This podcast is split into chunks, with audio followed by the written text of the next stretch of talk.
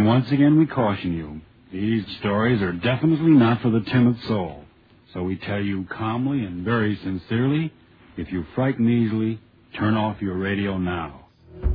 Feudal Japan, a time of shoguns and samurai, of forgotten tombs and cursed forests, and of demons and ghosts. This is the world of the haunted swordsman. A lone samurai seeking revenge for the murder of his shogun, traverses this landscape of mythological creatures and legends. His only guide on this blood soaked journey, a cursed severed head, offers to help the samurai on his quest for revenge.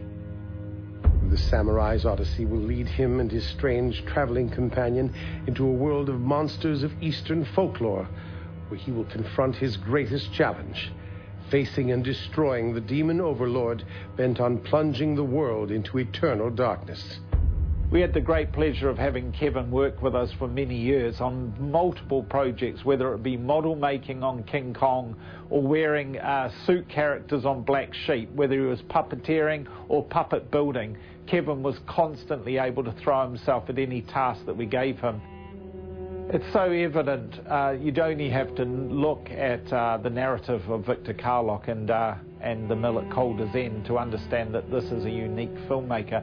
Kevin has chosen to develop his own specific style, drawing on traditional rod controlled uh, puppet techniques and uh, enchanting them with this beautiful movement, the cinematography to create these extraordinary films. And to me, there's no doubt that Kevin's work uh, stands alone and has a very important part in uh, filmmaking law in America.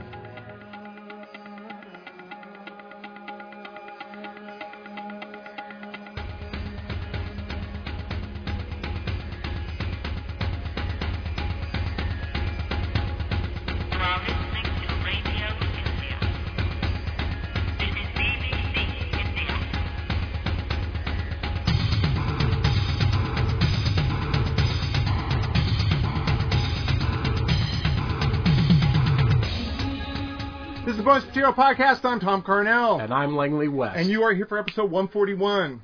And I'm excited. Yeah, I, dude, I can't tell you how excited I am because uh, uh, this guy uh, does amazing shit. Not only does he do, do amazing shit, but he's also one of the nicest people. Here comes the smoke, Kevin. I've, yeah, one of the nicest people that that I've uh, had the privilege of meeting at at at a convention and that type of thing.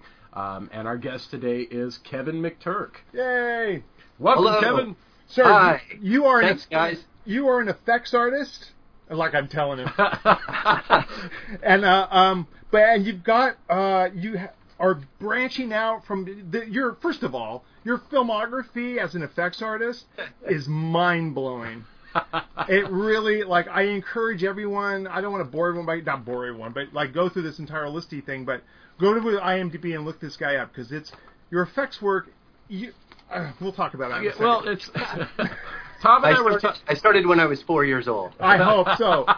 well, Thom and I were talking about it, and and when I look at your um, when I look at your IMDb credits, I don't see the the kind of uh, early years of toiling in crappy independent films. I don't see a, a angry tomato movie in here. No, I don't, I don't see, see Charlie Band. There's no movie Octoman. like. uh, there's a couple that are I could kind of sweep under the the doormat, but um, uh, no, I was I was really fortunate. I mean, super lucky um, when I arrived in LA, and uh, yeah, it was uh, it was just a uh, kind of a perfect time to arrive uh, in Los Angeles and start my career. Yeah, yeah, yeah. False modesty aside, your your portfolio must have been crazy. In order to get the gigs that yeah, you did. Yeah, I mean, I can't imagine. I, well, I well first of all, what, okay, what's in there. Well, first of all, uh, you um, you said something interesting, and it's the same that almost almost everybody would talk to says. When I arrived in LA, where are you from, Kevin? I am. I was born and raised in Pittsburgh, Pennsylvania. There we go. And uh, Romero country. Uh, yeah. Yes, actually, that was my first um, my first introduction to um, the world of special effects because George Romero is uh, he was rest in peace. He was one of the um, really big things going, or only big thing going in Pittsburgh um, at any given time. Uh, you know, films would come in and shoot in Pittsburgh, but uh, Romero would always shoot in Pittsburgh. So um, my backstory with uh, uh, working on Romero films is I was studying film. I went to Penn State and uh, studied film there, and I was always, you know, trying to find a summer job that would apply to my career. And um, I had a series of summer jobs where I was, my friend and I were always um, parking valets or ice cream truck drivers, or um, we worked in like soft serve ice cream tasty freeze places. And uh, it was the start of a summer, and we were at a comic book convention, and there was Tom Savini at a card table signing his Grand Illusions book. And uh, my friend just jokingly said, "Why don't you ask Tom for a job?" And I went over and presented myself, and um, Tom was like, "Well, actually, we're starting a film in two weeks. Why don't you come into the shop?" I said the magic words too, which is, "I'll work for free."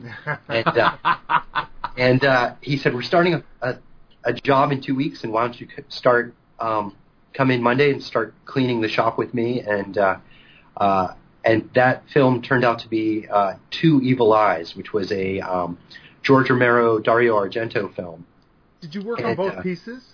But both Argento's yes. piece and and Romero's. Oh, cool. Yes, at Savini's shop, and and it was really um, a uh, an incredible crew just that were coming in because he said I'm uh, these two guys are coming from from L.A. and it was Everett Burrell and John Vulich wow. who wow who later went on to uh, to form Optic Nerve, mm, and they they were my direct bosses. So I learned everything that summer, everything from mold making and casting pieces and running foam and um, seaming, all the lab work, and and ended up on set as well. Um, you know, work, working on both the the Romero section and the Dario Argento section. Very cool. Wow. By the way, it was actually oh, sorry. Uh, well, I was just gonna. Anytime I, I don't know. Anytime John Vulich's name comes up, we kind of yeah. R.I.P. John Vulich. Yeah, we raise our yeah. we raise our. What glass. a good guy. Yeah. Wonderful guy. Um, my greatest memory was um, John.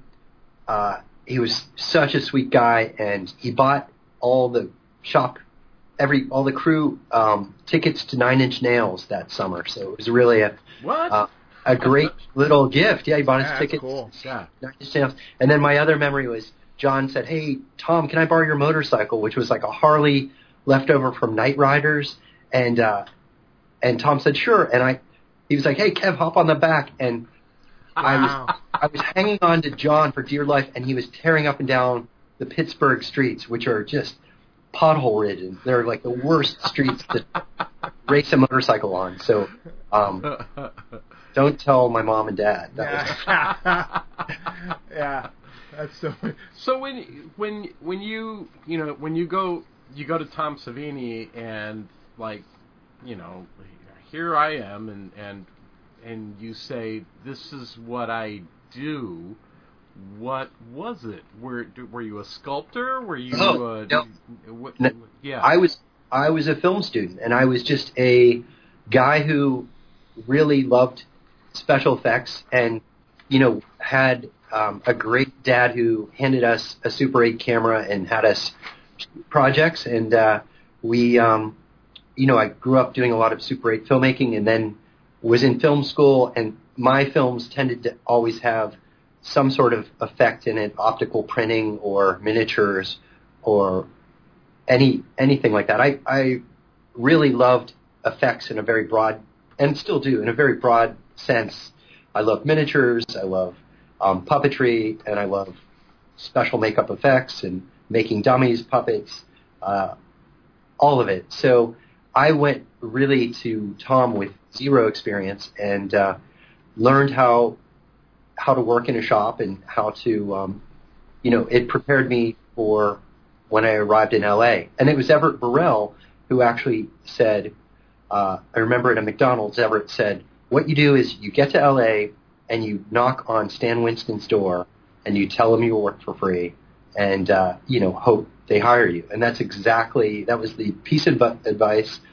And it was just timing. It was really I got out to LA and knocked on the door the right week, and um, they were looking for people for Batman Returns. So that was sort of That's my so cool. first So, LA. so that brings to, that brings to mind the question: You're working for free. How Yes. do you? How do you? Well, What else I- do you do to get by? You sell Well- those Nine Inch Nails tickets. yeah, so I decided, no, no, I um I had enough um when I got to LA um the summer on Two Evil Eyes I was kind of living at my parents' house and they were kind of like letting me fly by on that one. But when I got to LA I, you know, had a plan I was just gonna wait tables and um until something landed and I went to Stan's and got the offer the week I arrived. And so I worked for only a couple weeks, and then they saw that I was not a crazy person, and they just uh, started paying me a little bit and a little bit more, and then that just transitioned into um, you know a career at Stan Winston's for many many years. wow. That's amazing. I can't. The, working You there bastard! Must be, right? it just must be like a like a Bauhaus of ideas, right? Like a beehive of just things. It was- to work on. It was really wild and i you know i have friends uh like the wonderful shannon shea who i met the first week i was at uh, working on batman returns and he he's been a mentor to me for many you know the last 20 years to, you know 25 years We love and, that uh, guy. yeah, yeah. he's he's so wonderful and um it was a real who's who of of sculptors and mechanics and um and, and mold you know mold department people just the top Did did was there a feeling at the time that people knew what they were doing was special? well I mean, think you, that you know, because we look back on it through you know these these Yeah. glasses now, but at the time, was Yeah. it? I, I think the big moment for me was, you know, we I got there and I was already in awe of working on a on a Batman film, making working on the penguins. We were doing the the little people costumes and also the the mechanical uh, penguin puppets. Yeah, And uh, there was uh, in the corner of the shop there was a something on a cart like under a under like a wet beach towel, and um, I was like, "What's that?" And they said, "That's our next project." And I went and peeked under the towel, and it was uh, the T Rex from Jurassic Park, the, Ah, the sculpture, the fifth scale sculpture that Mike Trcic was sculpting. So that was the next year of my life was uh, working on Jurassic Park. So Nice. uh, that's crazy. incredible time. Yeah, and, and looking over it from like I, again, I don't want to go through the list of anything, but you're hitting, you know, a lot of big stuff here. Pulp, you were at Pulp Fiction, Interview with the Vampire. You're just like I say, go to IMDb, kids, and, Yeah, and take a look this at guy this stuff. has been everywhere. So how does that get us to puppets? Well, all these years I've you know I've worked at different shops on puppets and uh, you know making um, not quite the style puppet that I'm making for these films, but you know I I always kept it in the back of my mind to um, I, I always wanted to do a, a puppet film or some sort of film that involved puppets. Maybe not an all puppet cast, but um, I what happened was over all these years I missed my filmmaking roots and wanted to get back to making a film. Um, and I sort of had this grocery list of effects that I, I wanted to incorporate into a film somehow. So I always wanted to do um, miniature uh, like I always wanted to do a ghost water tank shots li- like Raiders of the Lost Ark. Right. uh, I had this idea to do um, a car on a treadmill. Um, yeah. That's actually kind of from an old toy. Like I had a toy as a kid that was a little motorcycle on a treadmill. Do you do you remember this? It was like a chopper, and uh, yeah, yeah, you turn on you turned on this little paper treadmill, and uh, the motorcycle was on a magnet, and kind of, um, you know, you you're supposed to dodge the obstacles. yeah, and the and it- ground it's like a like a Flintstones background. It's just keeps Yes, repeating. yeah, it yeah, like- yeah, yeah, yeah. Exactly. um, and I that toy stuck in my head. I thought Um, that'd be great to do, you know, very realistic, you know, Model T. But um, uh, that's where that idea came from. But what happened was I um, I heard about this um, grant that the Jim Henson that Heather Henson, who's Jim Henson's daughter, um, gives to puppet filmmakers. And I, what I did was I put together a one minute example of a puppet, and this was Victor Karloch. This was my 1st mm-hmm. puppet, and uh, had him just do a walk with a lantern and you know very uh, Hammer horror looking shots, and uh, that got me uh, that won her attention, and I, I got a grant to do my first puppet film, and that turned out to be the narrative of Victor Karloch. Did um to the uh, treadmill shot? Did I read or hear in your Kickstarter video Steve Norrington helped you with that? That's right. Yeah, I um director you know, of Blade and yeah. League of Extraordinary Gentlemen. Yeah. Got yeah, got in a fist fight with Sean Connery, so I like him already.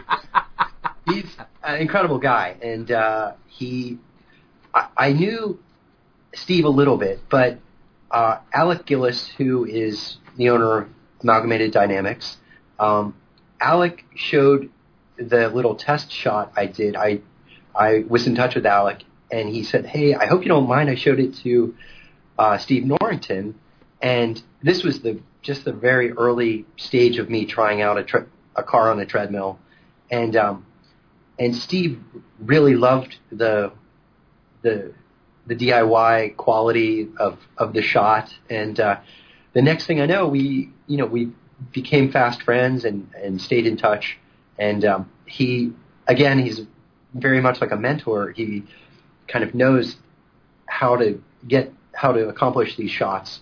So uh, over many lunches, you know, I would pick his brain about how to do these things, and um, and then he helped basically create all the background plates. Um, I built a lot of miniature trees and rocks and things, but I didn't know quite how to um, map it into the background. And that was Steve's. Um, Steve took the shot over and just mapped in all the trees and rocks in the background. Cool. Yeah, that's very cool. So for for the listener who doesn't realize, because we jumped right to puppets, um, Kevin, in addition to having this amazing career as an effects person in Hollywood on the biggest blockbuster films, you can Avatar, et cetera, et cetera. Um, uh, how many years ago that, that uh, the narrative of Victor Karloch? That was in 2011. Okay. So it's kind of, you know, in the, you know, the later you know the teens of 2000. Yeah. So started to make these um, short uh, puppet films, mm-hmm. and uh, they I, re- I remember I remember um, seeing the first uh, teasers for um, Karloch, and I was just like, "Holy shit!" Like this, like this is amazing, because yes, it's a puppet film, However, it there's is it's there's a lot I, I love that you wear a lot of your influences on your sleeve. Like it's clearly that you're a Bava fan, and I and I love you for that. Yes. Um, but, and we can get to Bob in a second. Um, how influenced overall are you on, on other styles? Like I see, in especially in the Victor the Victor Karloch thing, um, uh, influences of Bunraku and and a lot of you're pulling from these yeah. these styles of puppetry from all over the world. So one of the great things about that is that, and you were saying, uh, Kat was was watching mm-hmm. it with you, and uh, uh, while the puppeteers are wearing black, there's really no that you didn't go in and digitally erase them or anything. You can see the puppeteers performing with the puppets, and that is awesome mm-hmm. because. Mm-hmm.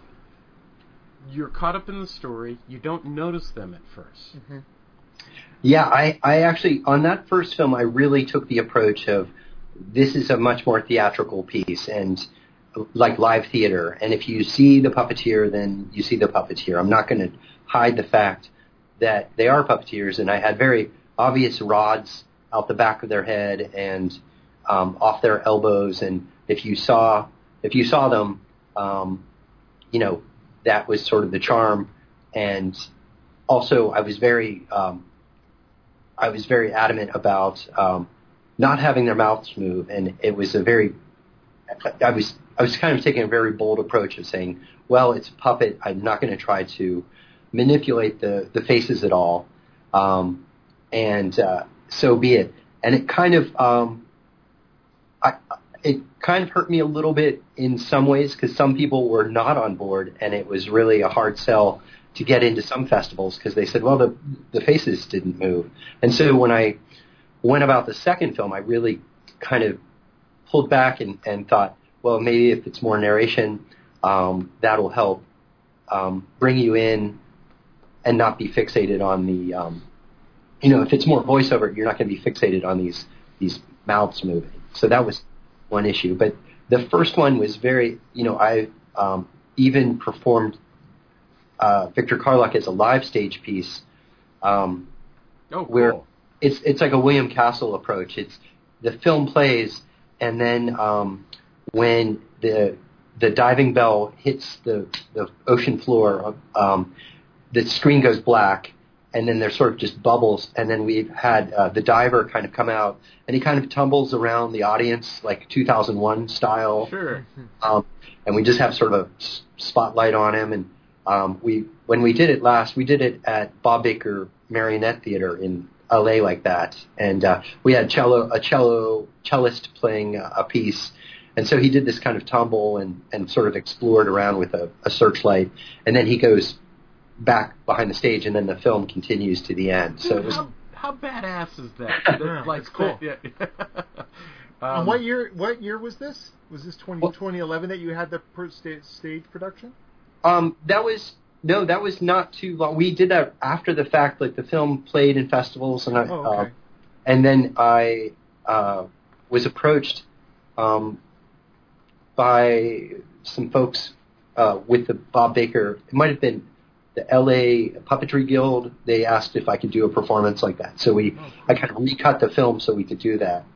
Oh, that's very cool. That's so cool. Um, how did you uh, get your cast? I mean, you've got Maurice LaMarche, um, Christopher Lloyd, Elijah Wood. You know that uh, for for our first film, those are those are heavy hitters. Well, Elijah was was very easy because he's. Uh, that- I mean, a all all three of those actors are the nicest, Yeah. most wonderful people. Um, and uh, Elijah, I was working in New Zealand on King Kong, um, building miniatures, and Elijah would stop down in New Zealand quite a bit, and he came by Weta Workshop, and um, we we met then, and then we kind of stayed in touch um, over the years, and I saw him at a Comic Con, and I sort of had Karloch about sort of six months away, and I I just approached, I just asked him, hey, I have this puppet film.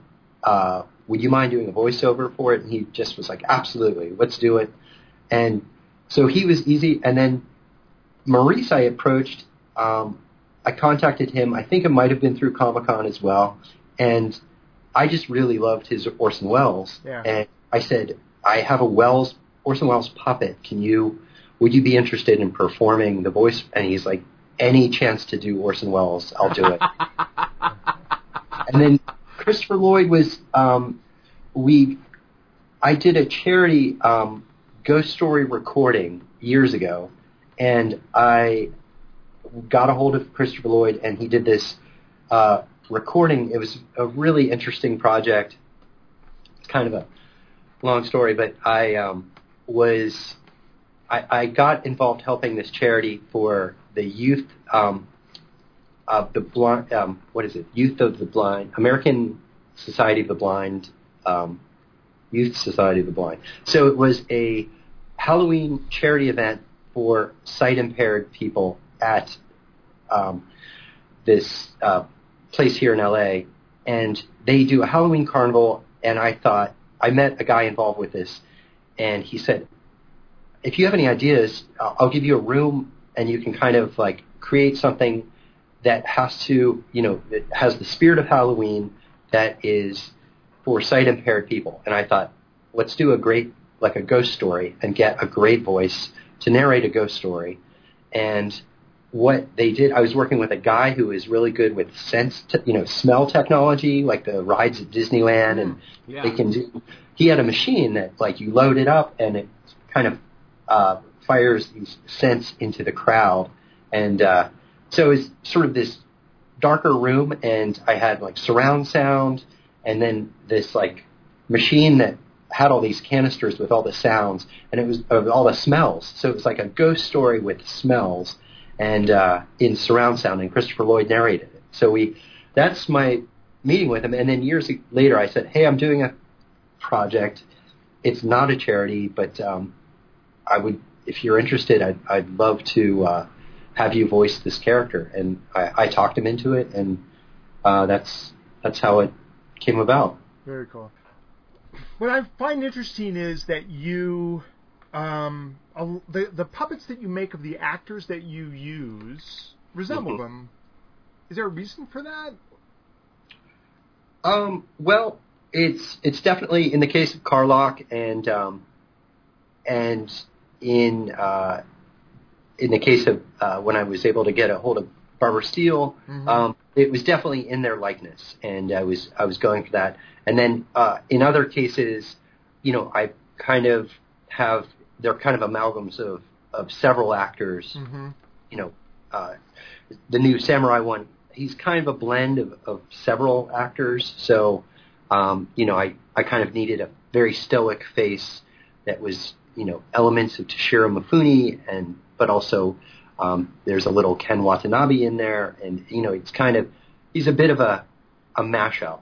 And, uh, I can't take credit for the sculpting. It's, it's, uh, a few of my really great friends, Arjen Tuiten is this Dutch sculptor, and uh, he has been sculpting um, for Mill at Calder's End and also for the new one. And uh, uh, Mitch Devane is another sculptor.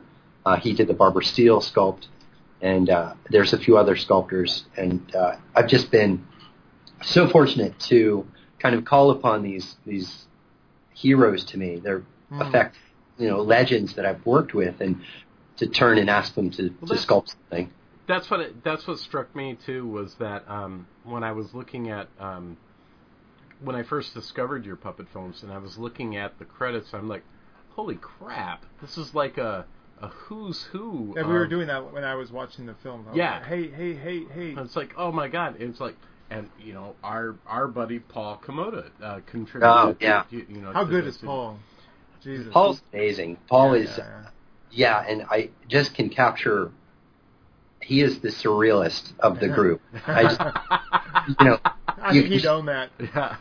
you can just let him run and just say, you know, just create, you know, something out of your, bra- you know, out of your brain. Uh-huh. make it beautiful and grotesque, Yeah. and It- there. It should be noted that the, this new film you're working on, The Haunted Swordsman, there's a Kickstarter for it going right now, correct? Right now, Yes, it's only a week old, and uh, it is um, going strong. Yeah. And uh, the, the, Yeah. the, the footage is amazing. It was funny because like the third day, uh, like in the afternoon, I sent Kevin a message, and and I think you were like at twenty seven thousand or something. And I go, well, here's hoping that you get to thirty thousand by the end of the day. And like by the time I posted that, it was like thirty five thousand. I was That's like, always awesome. holy crap!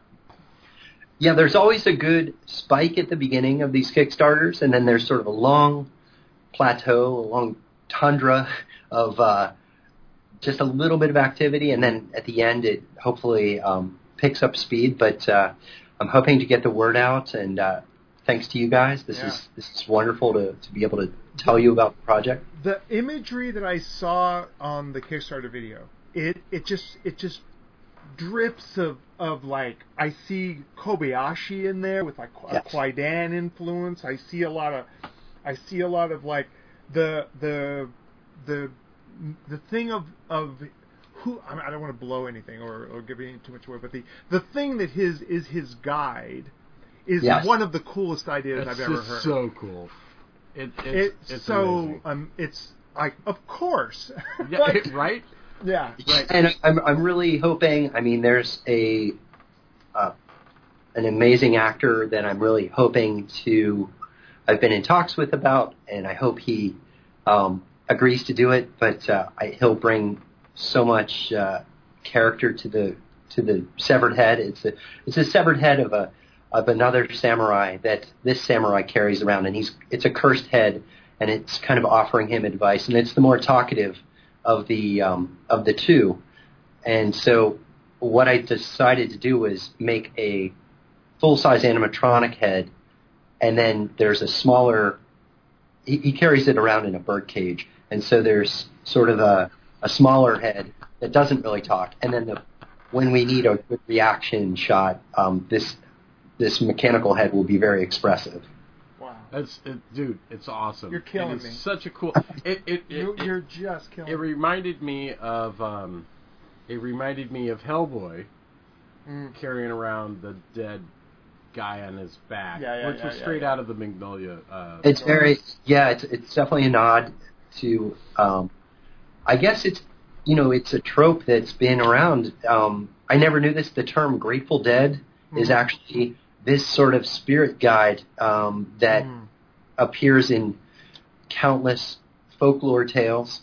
And I have to give credit to, um, you know, one of the first people I was talking to about the idea was a guy named Chad Odell Roberts.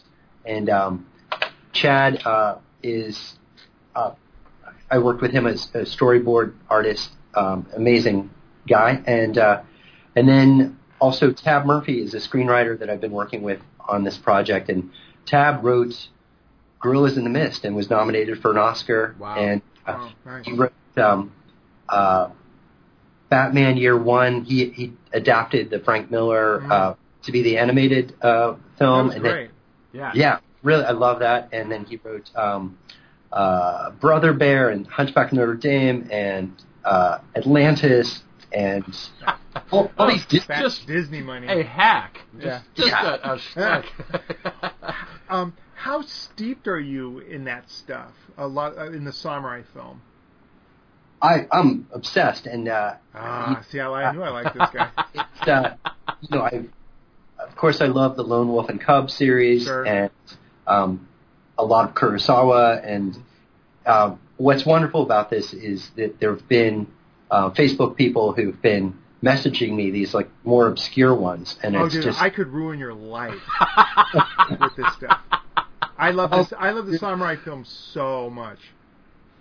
well, I'm up for any obscure Right. representation of I'll. I'll say this: Ninja Hunt. Find Ninja Hunt. It's real. It's like in the fifties, and it's one of the best ninja films you'll ever see. But I, I'm a geek. I've seen all the Zatoichi films. The there's the uh, uh, the Sleepy Eyes of Death series. There's just and how many Zatoichi films there? 26 of them. and I've also there's a hundred TV episodes, and I've seen those too.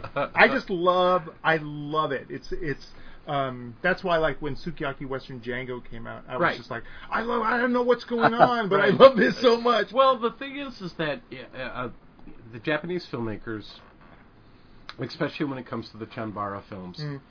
um, are really good at juxtaposing slow, Mhm. beautiful, well composed shots with this crazy, um, horrific, for lack of a better word, action, Mhm. where you know things are getting locked Well, I- off and I love the idea that it's it's filmmaking that most filmmakers, I think, especially Western filmmakers, they're afraid of silence and they're afraid of just two people sitting in a room. Yeah, but yeah, yeah. so much of of this stuff is just that. Yeah. It's it's uh, a lot of like you know Le- like Leone still pretty heavily Right. from the back and forth eye thing. Yeah, And the long, the long, tense shots of, of Yeah, oh, still- yeah.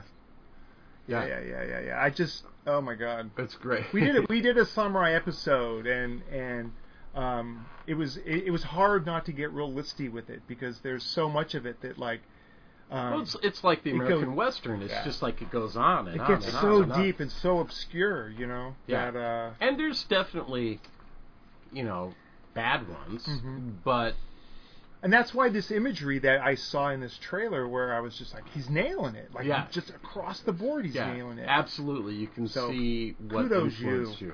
Oh, thank you. Thanks. And we're, you know, the the puppeteers I'm working with, um, uh, Eli Presser is sort of the lead puppeteer of this, and he was on Calder's End as well. And um, really sort of my right hand man as far as um, figuring out the puppetry movement. But we've consulted. There's a martial arts museum here in Burbank, and I've contacted um, the owner. Thom and I did, were just like, what?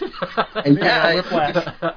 it's a great little museum. And um, I contacted the owner and I asked, "Do you have any recommendations for a samurai, you know, sword master who could show us, you know, how to puppeteer this puppet so we're kind of, you know, in the ballpark of how to do a proper, you know, sword movement."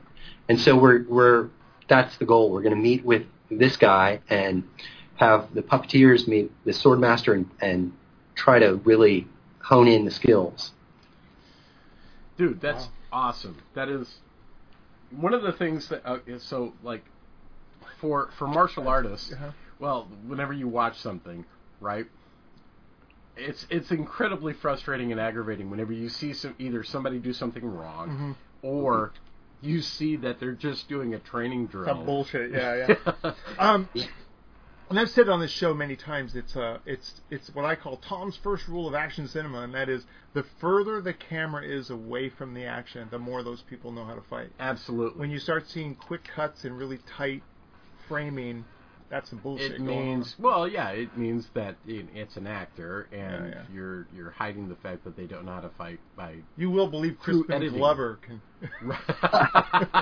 Well, I, th- I think that was the reason too. The puppets are larger in this one. The, you know, they were maybe like 32 inches tall in the last one, and now they're about 38 inches, 40 inches tall. So they're bigger than half scale. And Wow.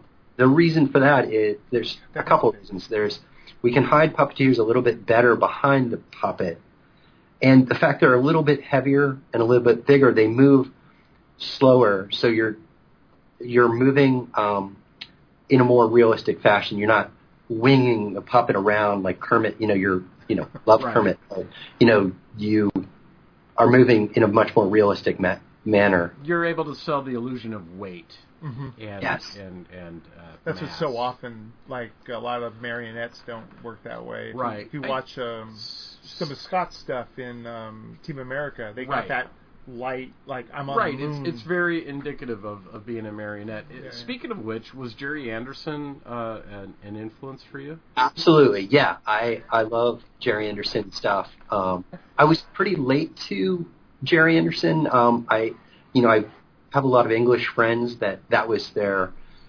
um, you know, the way that the Krofft brothers were so big to us here. You know, the Gerry Anderson uh, universe was huge to them. Um, so I was kind of late to it, but I love it. So you know, it's it's miniatures. It's um, I love the fact that you use like real pyrotechnics, and it just uh, you know felt felt very dangerous. You know, to probably to film as well as you know to watch. It looks you know like real consequences. fire and fabric. What could go wrong?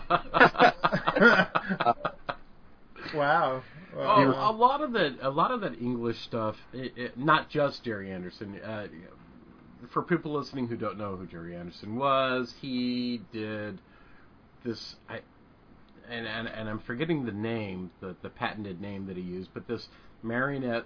Supermarionation. Yeah, thank you. Supermarionation um, style of filmmaking, and he made all these science fiction based, and some of them were kind of were kids. Most of them were were, were kids shows. However, some of them were done as straight action science fiction things. Cool. And I'm trying to think of names, and I can't think of any. Thunder. Thunderbirds and Oh, Yeah. Captain okay. Sprout. Yeah, yeah, yeah. sorry. Why didn't you just say Thunderbirds? Yeah, well, Yeah, because I couldn't remember it. Right, Um, right, right, right. He's That- also the guy that went and did the live action things, UFO, Space 1999, Yes. um, a lot of Great cool stuff. stuff. But uh, but you know, even like guys like um, uh, what's his name, Roger Dickens, did a lot of puppet work um, for the uh, I believe it, I want to say it was the Amicus, but I'm not I can't remember now. No, no, it was uh, American International Pictures. Um, the uh, Edgar Rice Burroughs adaptations in the '70s. So Yes. at the Yeah. Earth's core, uh, what's the Land That Time Forgot. Yeah, There we go. and you had uh, dinosaur puppets as opposed to stop motion or, or yeah, or iguanas with or yeah, it got, yeah, exactly, yeah, like lizards with spines glued on their back, and uh, and it was very cool because w- when you see stuff like that, I think I think it, it has it has a magic of its own that is it does it look real? Well, no, not really, but it has I don't know, it has a life that that even, you know, the really good CG doesn't quite have. Mhm. You Yeah. you you get the performance of the actor who's perform the puppeteer who's an actor Mhm. um, through the, the, the puppet. I think that's it's- Yeah, Yeah, I think that's. The, I mean, that's the, the what really appeals to me is that there's such a, a tactile, uh, you know, quality to what I'm trying to shoot, and uh, it's all kind of unfolding right before your eyes, and uh, you know, it's that's the, the best feeling shooting this stuff is you know looking at a monitor and something is so startling that it, it's happening like a magic trick right right in front of you that uh, that's when you know it's working. And, and um, at least for me that's it's I, it feels like a, a success when when that happens. It's almost that it's like um, you you you become in, inured in is that that's the right word that in it in that within the first couple of minutes of of especially with his films it, uh, you're you're in you you you Right. locked in the the the the suspension of disbelief is is read, readily Right, it's at your right there. fingertips Boom, yeah, yeah. yeah yeah and then you're just along for there's so much beautiful stuff in there the reveal of the ghost in Calder's End is is some of the most the prettiest footage I've seen in, in recent memory, at least.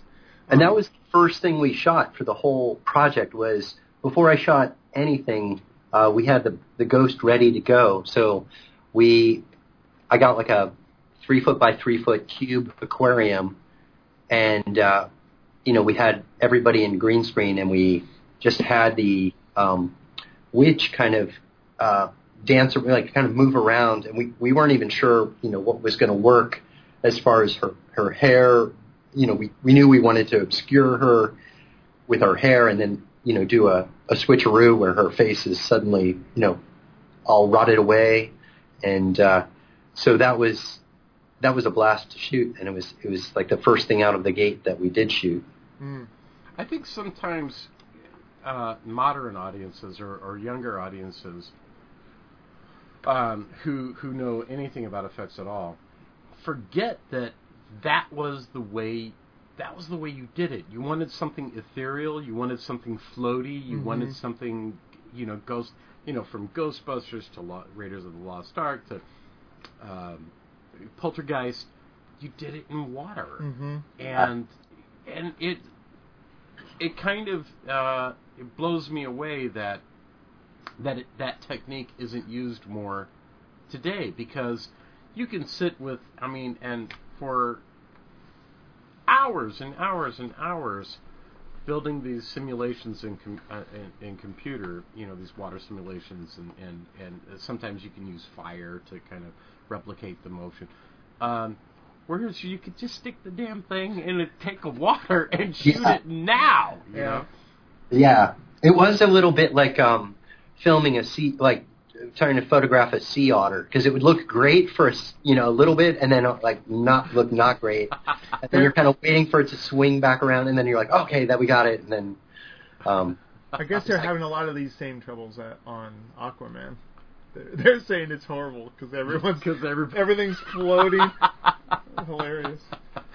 Um, I'm I'm curious. How did you how did you get Mike Mignola to draw the letter in Calder's End?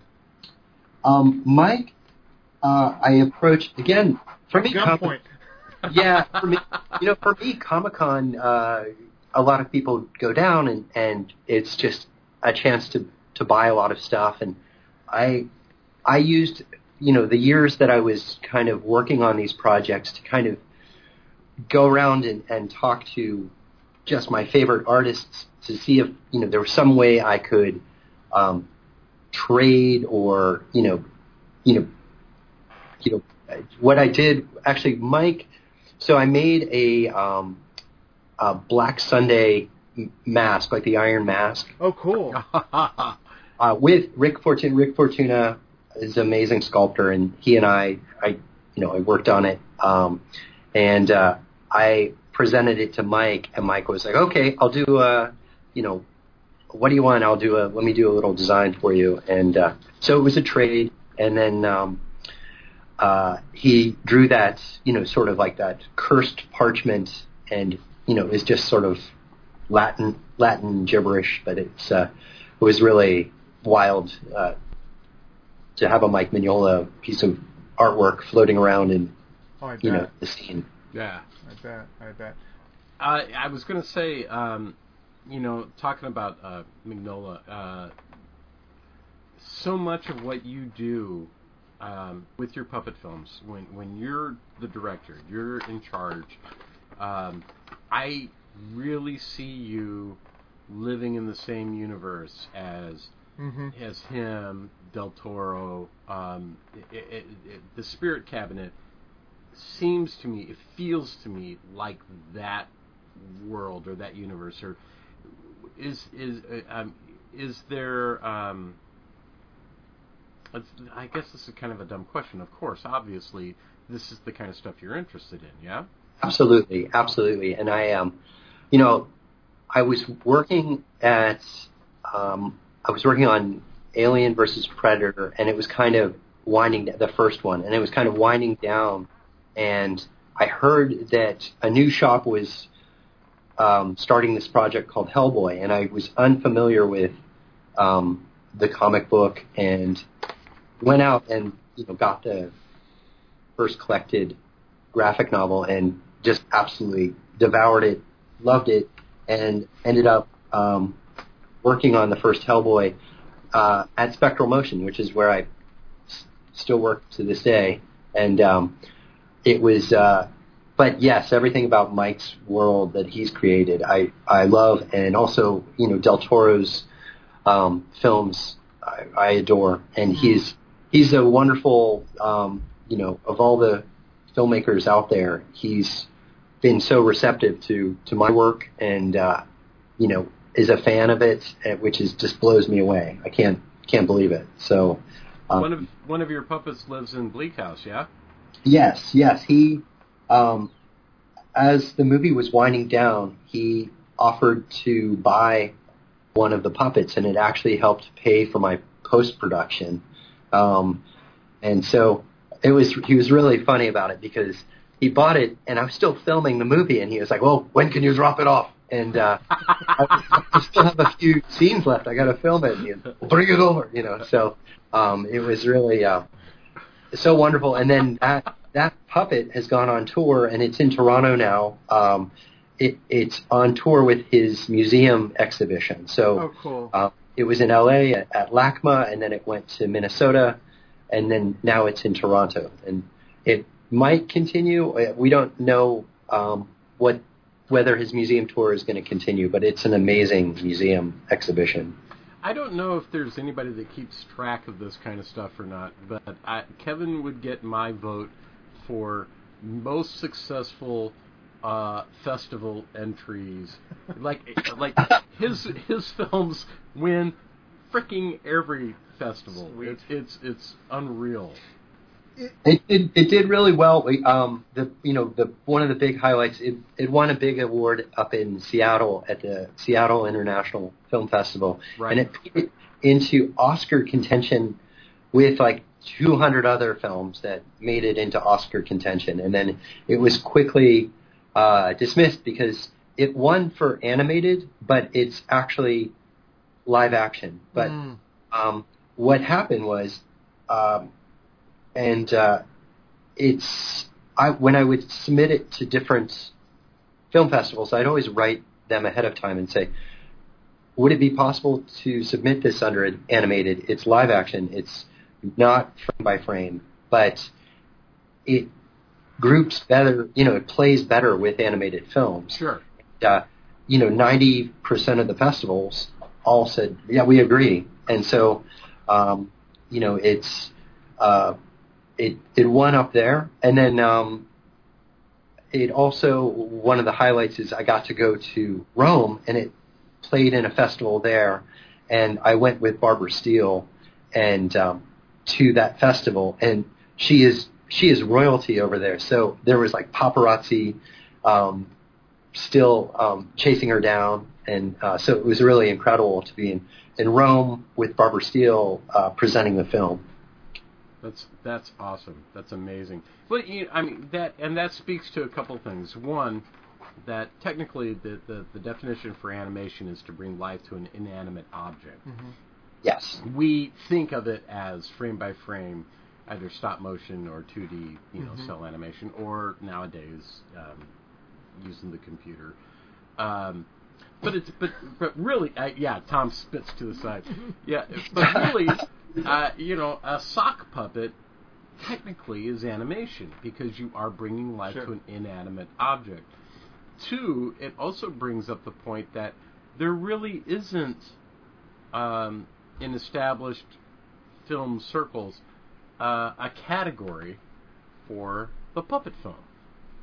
You're absolutely right. It kind of falls between the cracks, and um, you know we're kind of uh, you know left out in the cold. So it's it would be wonderful. Um, it it'd be wonderful if it was uh, you know uh, adopted by the animation world a bit more. And it played my film played at the Annecy Film Festival, which is in it's the biggest animation festival in Europe, and uh, it's in uh, France. And um, there, it, it had a great reception, and you know, it's really a an, a festival just for animation. So it was really nice to be, um, you know, uh, welcomed there. Sure. I bet. I bet. Hey, um, was was the I I prom I, I promised myself the Bava thing. Um, was ba- was Bava was just one of those things that fit that you the influence you added because it sort of fit the story, or was it like Um, no, I I love Black Sunday. Black Sunday Oh, is wow. one of my all-time favorites, and uh, I um, that was the reason you know I really wanted to get in touch with Barbara Steele, Hmm. and uh, it was really funny because I I called I somehow met her manager, and I kind of cold called her. He gave me her phone number, and I cold called her, and I you know I kind of pitched the whole thing in like two minutes, you know, without taking a breath. And at the end, I, I felt like I was like, you know, out of breath, like like Daffy Duck on stage, like. and then, uh, and then she was like, "I absolutely love it. Let's do this." So it was really, um, she's you know, she's an artist herself. She's really very just wildly creative and and really into all the gothic stuff. And um, it was just. Uh, she was like, as long as I'm not a, a witch that burns up, then that was kind of a, oh, you're, you're a witch that burns up. So, um, but it's, but it's uh, not it's you. good. Yeah. was um David Del Valle used used to be do some representation representation Yes. Barbara. Yeah, I You know know Da- David. Oh yeah, yeah. I he love is. David. Dude, David is awesome. Yeah. We great. had Yeah. him on a couple of weeks ago, and it was just it was one of those episodes where it's just me and Langley just sitting back, going, Yep. "Go ahead." We just like shut up and let him talk. He's an encyclopedia. Yeah, and Yeah. he, um, you know, we presented the film. We showed two of Barbara's films at the Egyptian here in L.A. and David did a Q and A Yeah. with Barbara, and he knows every like crazy story yeah, yeah, yeah, yeah. to have Barbara tell. So it's David is a special man. Um, yeah, personally, I'm a big uh, Blood and Black Lace, and followed by Yes. uh, Whip and the Body, because I'm Yes. a pervert. No. I just love the use his use of light in Whip, Whip and the Body to denote um, mood change. Hmm Fucking brilliant. Well, and and talking about lighting, um, I think one of the things that makes your films so special, Kevin, is um, your movies look like uh, the best Hollywood films live action. Oh, I thought you were going someplace else. Oh, no. I was going to say that I agree with you. Well, well, I was, in many ways, Calder's End especially, oh my it god, looks like a Bava film. Yeah, yeah, yeah. It totally looks like a Bava film, So- and uh, I wanted to I wanted to talk to you for a second about um, are there challenges in trying to light um, miniatures, things that are smaller than, than real life, Yes. as opposed to the way you would normally light a scene, even if it's something simple with like a three point lighting structure? What are those challenges? It's definitely a challenge, and it's you know to hide the puppeteers as much as we can, and um, there's no. The one thing I always say is there's there's just no easy shot in the whole in the whole film. It's if there's like one cutaway of something, you kind of can take a breath and like you know relax, but otherwise, you know, you're kind of lighting to you know show off the puppet, but also hide puppeteers and um, you know, I'm trying to do everything in camera, so there's usually a lot of atmosphere going on. Um, if I was shooting a green screen film, you know, you can't really fog it up, but um, you know, I tend to have a lot of atmosphere. We we rented one device um, that was a Sparrowhead uh, camera. It's if you saw Children of Men, um, there was this really elaborate camera setup inside the car where where the car the camera keeps kind of there the camera's inside the car and it moves around the four passengers. It's like a crazy tracking shot. Yeah, it was inside. It was like on a track moving around. And I met with the company that built that is called Doggicam, and they have a device called a Sparrowhead that you can mount on a track. So that was sort of the one splurge moment when we were filming. Um, there's a couple shots in Calder's End where the camera's like pulling down a tunnel um, to kind of show off, you know, him looking down a tunnel, Right. or or the camera's following along him, you know, really quickly. And it was on a, it's kind of a motion control uh, track, so you can, you know, ramp the camera, the speed of the camera up, and and follow a character, and it can pan and tilt um, while you're following the character. So it was, um, it was this one indulgence that that I I rented for for one of the weekends, and that was uh, it paid off. I, we it's one of this device that you're like, okay, if we rent this, we're gonna shoot with it every shot, and uh, yeah, exactly. we're going to get as much mileage out of this as we can, and Yeah. the result is beautiful. Um, I was wondering because it seems to me, and, and I may be wrong, but it seems to me that like puppet people, they all know each other. So like you know like like it's a small world, yeah. yeah, it's a small world. So like you know Sam Koji Hale, you know Toby Of course. Froud, and and all these all these other folks, right? Sam, Sam, I really have to give a lot of credit to because Sam was the one who, going back to when I was telling you about um, the Heather Henson, uh, the grant. Yeah. Sam, Sam was the one who told me about it, and um, I was working on Hellboy, and Sam was working in the same building on a stop motion project, and we got to be friends. And uh, and over the years, you know, he was working on his film Yamasong, the short, and Right. uh, he told me about the grant, and so Sam is really instrumental in my path towards making these puppet films. Awesome. Have you- seen? Have you had a chance? Have you seen Yamasong March? I can't remember the name now, but the the feature. No, I know he just showed it at the Bristol Puppetry Festival, and I would go visit. Spectral Motion was really close to the stage that he was shooting on, so I would I went over to uh, visit him at, on set at lunchtime and and watch the progress, and it was super cool. And we both hire the same puppeteers, and and so it's a really small circle of friends um, to uh, that we all know each other and and uh, and get along great. I find this endlessly fascinating. I'm just like, I'm just like, people are making fucking puppet films again. It's I know, like it's it's, great. it's Yeah, and you guys know Scott Scott Land too, right? Yeah. yeah. Scott's been on the show. Yeah, Scott and Lisa both have been on the show. yeah. Scott's wonderful. Yeah, we love Scott's those great. guys. Yeah. Um, tell me about Ryan Murphy. Well, Ryan Murphy is not the Ryan Murphy of the the giant television Ryan Murphy. No, Um, I, I just noticed that he he seems to be a writing partner. Yes, he wrote um, Mill at Calder's End. Uh, along with me, like we both got together, and so Ryan was he worked at Stan Winston's when I worked at Stan Winston's, and he was um, a script reader there and helped. He was in the development department when Stan Winston was looking into different properties. Um, around the time of the Wrong Turn movie, that's when I met Ryan, and uh, and we stayed friends. And he wrote an incredible script that was I loved it. It was Allison. It was a Sherlock Holmes Alice in Wonderland mashup that was really bizarre, and um, I, it was. I just remember it was it was great because it he nailed it both. It like it was just Sherlock Holmes fantasy, strange piece. Hmm. And when I went to, I knew he could.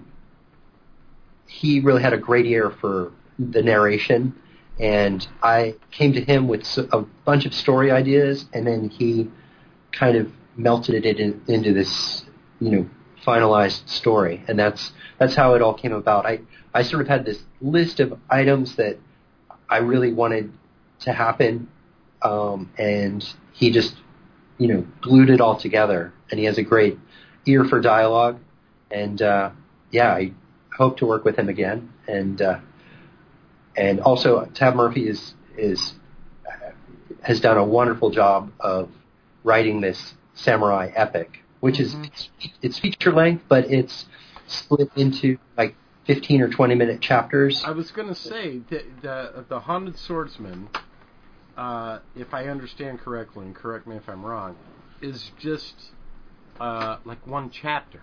Yeah. That's the title of the overall piece, but it's split into um, you know these mini episodes that are a bit standalone, you know, but with a cliffhanger um, angle to them. But uh, I just it felt so great to write them in, in these little chapters, you know, very much like Lone Wolf and Cub or um, Right. these stories that you can have these events happen and you know it's it's all leading somewhere, but it's, um, Right. it's episodic Little in a way stories that come together well. and form an overall narrative. A big. Yeah. Yeah, that's very cool. Cool. And it's smart because you don't have to um, sink in with for the big for the big the ninety minutes. You can do these Right. Exactly. You can they- do the, the the small piece plus. Plus, I like the I like the illusion. I'm sorry. I like the um, correlation to the Japanese koan, the small little Right. The the short uh, Zen Buddhist questions. Yes. question. Yeah, yeah, I little- love that. Yeah, Have you ever? yeah. There's an anime um, that I highly recommend called Mushishi. It's little 20 minute anime episodes. Mhm. And, Oh, yeah, yeah. have you seen Was- it? It's on this- Netflix. Okay, Oh my I god. think, I think I have seen this. I, w- I was going to bring up some anime because I do. Uh, that's also a, a great influence, and Ninja Scroll is is Yeah. Dude, Ninja yeah. Scroll's badass, Yeah, yeah, man. yeah, it's yeah, just. yeah, yeah, yeah. I'm not a huge anime fan, but like Ninja Scroll. and there's a thing called uh, there's one called Sword of the Stranger that I really like too.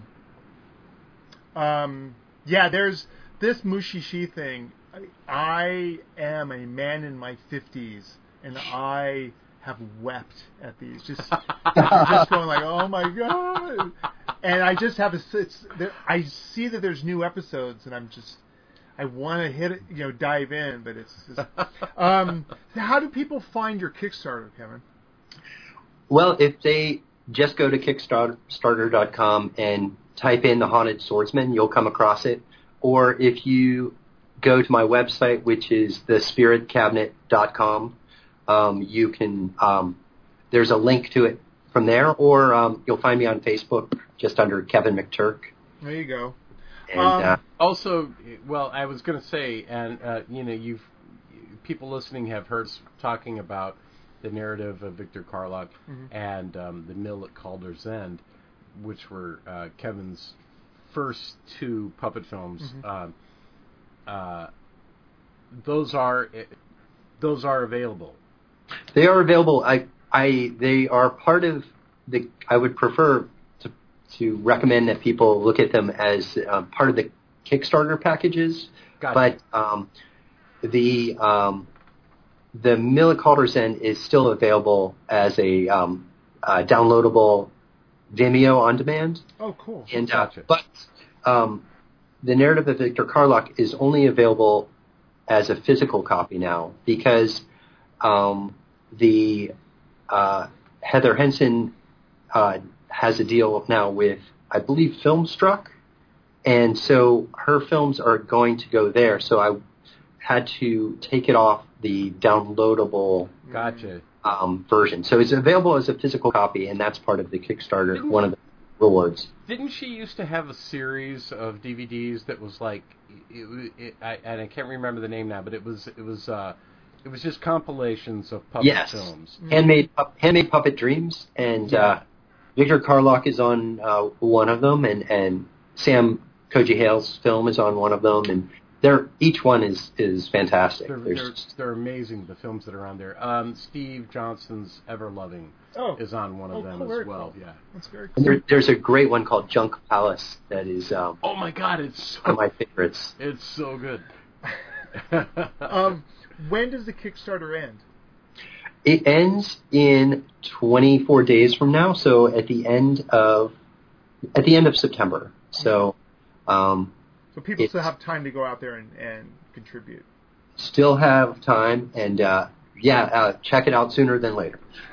yep, yep, yep, yeah. Yeah, um, and what else are you? What are you working on at the shop? Anything you can talk about? Um, a bunch of confidential stuff. We we are No one have- listens to this, so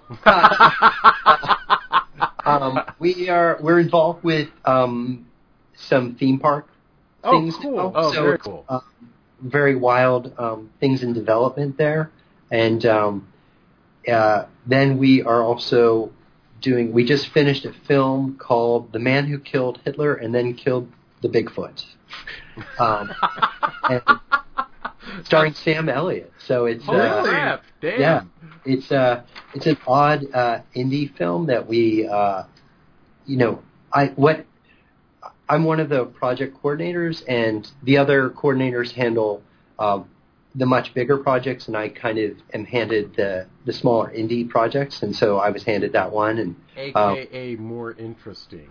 uh, I think it's all interesting, but the um, and then we finished a film called The Empty Man that is it's still in post production. hmm Um, that's sort of a spirit apparition kind of film that Well, looks one pretty.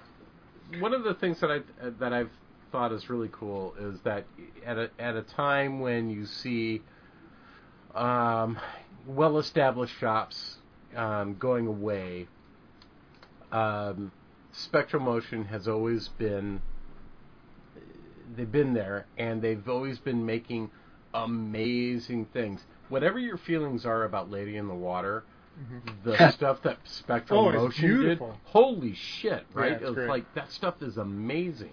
That is some, it, it is amazing stuff. That the dog, the the wolf that's made out of grass, Grass. called, Yeah. called Scrunt. Yeah, it was amazing. That's it's Yeah. nuts. It's insane. Uh, I, I can you confirm or deny working on sequels to Pacific Rim or Stranger Things? Um, we are so yeah. We did the Demogorgon for Stranger Things. yeah. Right. Uh, By the way, Are you working on the second season? I, we, can- I I can't confirm. okay. Wink, wink, wink. No, okay. I just, Okay, I, I don't mean to put you on the spot, but I just saw that on your di- Thom IMDb. totally means to put you on the spot. that's my that's my old Fango thing. Like always, they always used to talk about like at the end, hit him on something that, that, that you may get a scoop on. All right, I tried. I apologize for that, sir. Well, dude, you are again. We say this all the time, but you are welcome back. you are welcome back anytime anytime. And by the way, tell Shannon we want him back. Yeah, yeah. Yeah. Here's the other thing. I'll pitch it to Yeah. him right now. Yeah. You, Yeah. me, Langley, Bava. Oh, just an episode on Bava. That Yeah. would be amazing. Want to do that? We'll, Oh, we'll that would be it. fantastic. Alrighty, buddy. Thank you so much again, and uh, uh, we're going to be back in a minute.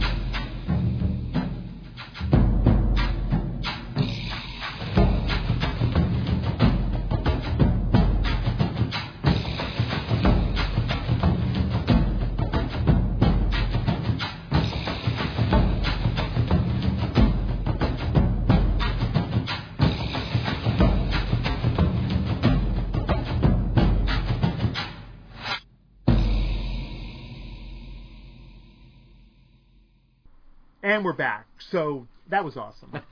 How cool is that? I, I you know, um, one of the great things, and, and we've said this about different people on the show. One of the great things uh, about Kevin is um, not only is uh, the shit that he's doing really fucking cool, um, but he's a super super nice guy. Yeah, and yeah, and, yeah, yeah, and, yeah. and that's always cool. Uh, so moving on to our regular stuff. Uh, let's start with who died. Um, I don't know. This, this is this is a name I hadn't thought of in a long time. Dan Hlubek, guitar player and founder of Molly Hatchet. Oh, Um, if you've ever heard, I didn't see that. yeah, if you ever heard "Flirting with Disaster," and who hasn't? then who hasn't? but uh, Molly Hatchet, in, cut from the same cloth as bands like Lynyrd Skynyrd and 38 right. Special. Southern fried rock. Yeah, yeah, Yeah. yeah. Uh, notable for their Boris Vallejo covers. and an, uh, at least one Frazetta cover. Yeah, yeah, yeah. Uh, um, I'm. I grew up around a lot of like Southern rock. Yeah. You know, Skinner was really big in my high school. And Sure. Did I? Um, and uh, me- measured doses. Yeah. It gets a little too. Once we get to things like Jackyl, where there's a, I don't know if you ever heard Jackyl. There's a Jackyl is a band that was like like of Lee's bands, yeah. and literally in the middle of a song, he does a guitar solo. I'm doing air quotes. Guitar solo with a chainsaw. so the chainsaw's going. "Vroom, vroom, vroom, vroom, vroom, vroom, vroom." It's the funniest thing in the world. I forget the name of the is song. lumberjack? Lumberjack. It might be. I'm a lumberjack, baby. Yeah, yeah, yeah, yeah, yeah. It might be that. Yeah, yeah, yeah. but he does this guitar solo with a with a chainsaw, and uh, so look that up. I know that's all over YouTube. Um, but yeah, uh, let's see. Uh, Hol- another musician. I'm gonna fuck this guy's name up. Holger Zuke. He was a solo artist. He was in the band, the prog rock band Can. Have you ever Mhm. heard Can? Sure. Can was in that level of bands like, you know, Gentle Giant and Renaissance and you know, Right. um, krautrock Yes. is what they call it. Uh, we're gonna keep. There's a lot of musicians. We're gonna buzz through them. Um, Don Williams, country great. Don Williams. Yeah, that that was that was one that kind of like, oh, I hadn't thought about that guy in Right. decades, and uh, but I remember for I don't know a couple years at least he was kind of ubiquitous in our house. Oh really? Yeah. Oh wow. Yeah. I just remember the, the, the denim. Always had the denim jacket. yeah, he was like those one of those guys that like he never hit the big time, right. but you know there was a there was a point in in Thom's youth where uh, uh, I, I wanted to hear everything. So like if and it still happens to this day. If there's a brand style of music or a band that I just don't get, but they've got this following, Right. I, I try to educate myself on Yeah. this stuff. Um, and at, at a time when I used to say that country music was an oxymoron, Right. um, that I thought, well, I'm not being fair. Mhm. And one of the bands or one of the people I walked away with with a great love from that is one was Don Williams, uh, the other was um, Conway Twitty, you know that kind of thing. Sure. Sure. Um, Porter Wagoner, that kind of stuff. Um, uh, it's good, good old country. I think the reason why Don Williams was so big in our household for a while was I think my mom had a huge crush on him. Really? I think so. Wow. Yeah. I'm trying to. Yeah. There's. Um. She weird to think like that, right? Yeah, it is. It is weird. Like I'm trying to think right now. Who did my mom have a, like a like celebrity crush on? Yeah. Because you know she did. Everybody Yeah, you know she did. Yeah. Yeah, yeah. And uh, yeah, and it's, But it's weird to think of your mom going like, "Yeah, I'd I'd knock the dust off that guy." Yeah, yeah. You can park your boots under my bed. Uh, let's see. Uh, I'll, another musician. This is a big one. Walter Becker from Steely Dan. yeah, that that I, I weirdly, weirdly, that one was like a punch. To Yeah, me. weird, right? Yeah, because you know, Steely Dan. Steely Dan is one of those bands that I find that um, you either really dig them Mm-hmm. or they're this kind of uh, almost elevator music. Yeah. I was gonna say Muzak. Yeah, yeah, Yeah, yeah, yeah. Um, well, Becker described their music as Muzak mm-hmm. at one point. Um, Well, I think it's hard because Steely Dan has such the fingerprint of Donald Fagen that you forget how important Becker was. Becker was huge. Yeah, yeah, yeah. And I know there was a history. There was a point where they didn't work together for a while. And it had a lot to do with Becker had a drug problem, Mhm. uh, but he had gotten better. And I used to be was always told that uh, Steely Dan didn't tour, and then now they yeah, they were been touring for and- the last several years. Yeah, yeah, great stuff. yeah. It's it's funny you say that. I always did think of Steely Dan as an uh, an album Mhm. band, you know, a studio band. Um, and I, and, well, and part of that is because really Steely Dan is Walter Becker and Donald Fagen with all these session musicians, Yeah. awesome session. Yeah, they would grab from everywhere. Yeah, they would grab like the New York guys like Steve Gadd and Abraham Laboriel and stuff, and then they'd come into LA and get other guys that are producing stuff. And Jay Graydon, who's a guitar player, that uh, he produced a lot of the the big like Manhattan Transfer. Right. He, he even another guy, David Foster, wrote "After the Love Is Gone." yeah, He said that he would come in there and they would play him. They wouldn't even play him the song. They would just play him like. 10 bars before, 10 bars after. And I Yeah. go, we just need a lick right there. Right And he would just go, delete, done. and then he'd do it a couple of times to give him some a palette. yeah. You know, but it was really I'm there to do this one guitar thing that that I do it really well and they really like. Yeah. And it's just amazing to assemble well, and, music that and, way. and that it is amazing to assemble music that way, and it is it also speaks to them and how meticulous and the ear Mhm. that they had to go. Oh, you you know who would do this part really well? Well, you know, I also think that it's uh uh uh it it was uh their music was definitely like the soundtrack for Aja for oh my summer. God, Aja is is one of my. huge. It, it, that's a that's a desert island album. Yeah, for me. absolutely. I just listened to it the other day before. I didn't even know, you know, he hadn't died yet. And I was just like, this record is is super good. it's super. Uh, I'm gonna put you on the spot. Favorite Steely Dan song? Uh, Big Black Cow. Really? Yeah. Wow. Yeah. I'm going early. I'm going Doctor Wu from Katy you know what? I also really dig. This is what happens when you start doing this, right? Yeah. This is my favorite. Oh wait, Wait, a- uh, also early. I really like. Um, I, I like um, any major dude. Yeah. Yeah, yeah, Uh, yeah, yeah, yeah. My it- old it- school. It's different. Uh, my old school, it, like that stuff. I, their stuff um, is like a pillow. yeah. Yeah. it, it just feels really good. Also, um, I really, really dig the guitar solo um, in uh, Bodhisattva. Yeah. That's Yeah. that's that's one of the ones that I find myself playing air guitar. to Yeah, soon that's a great song. Yeah. So great that if you go to here, here you go. if you go to Live in Poland by Toto, they do a version of it, Really? and it's really good. they do a version of uh, While My Guitar Gently Weeps. That's one of my favorite. really? Better than Jeff Healey, you know, better than the the original, better than the Prince. Yeah.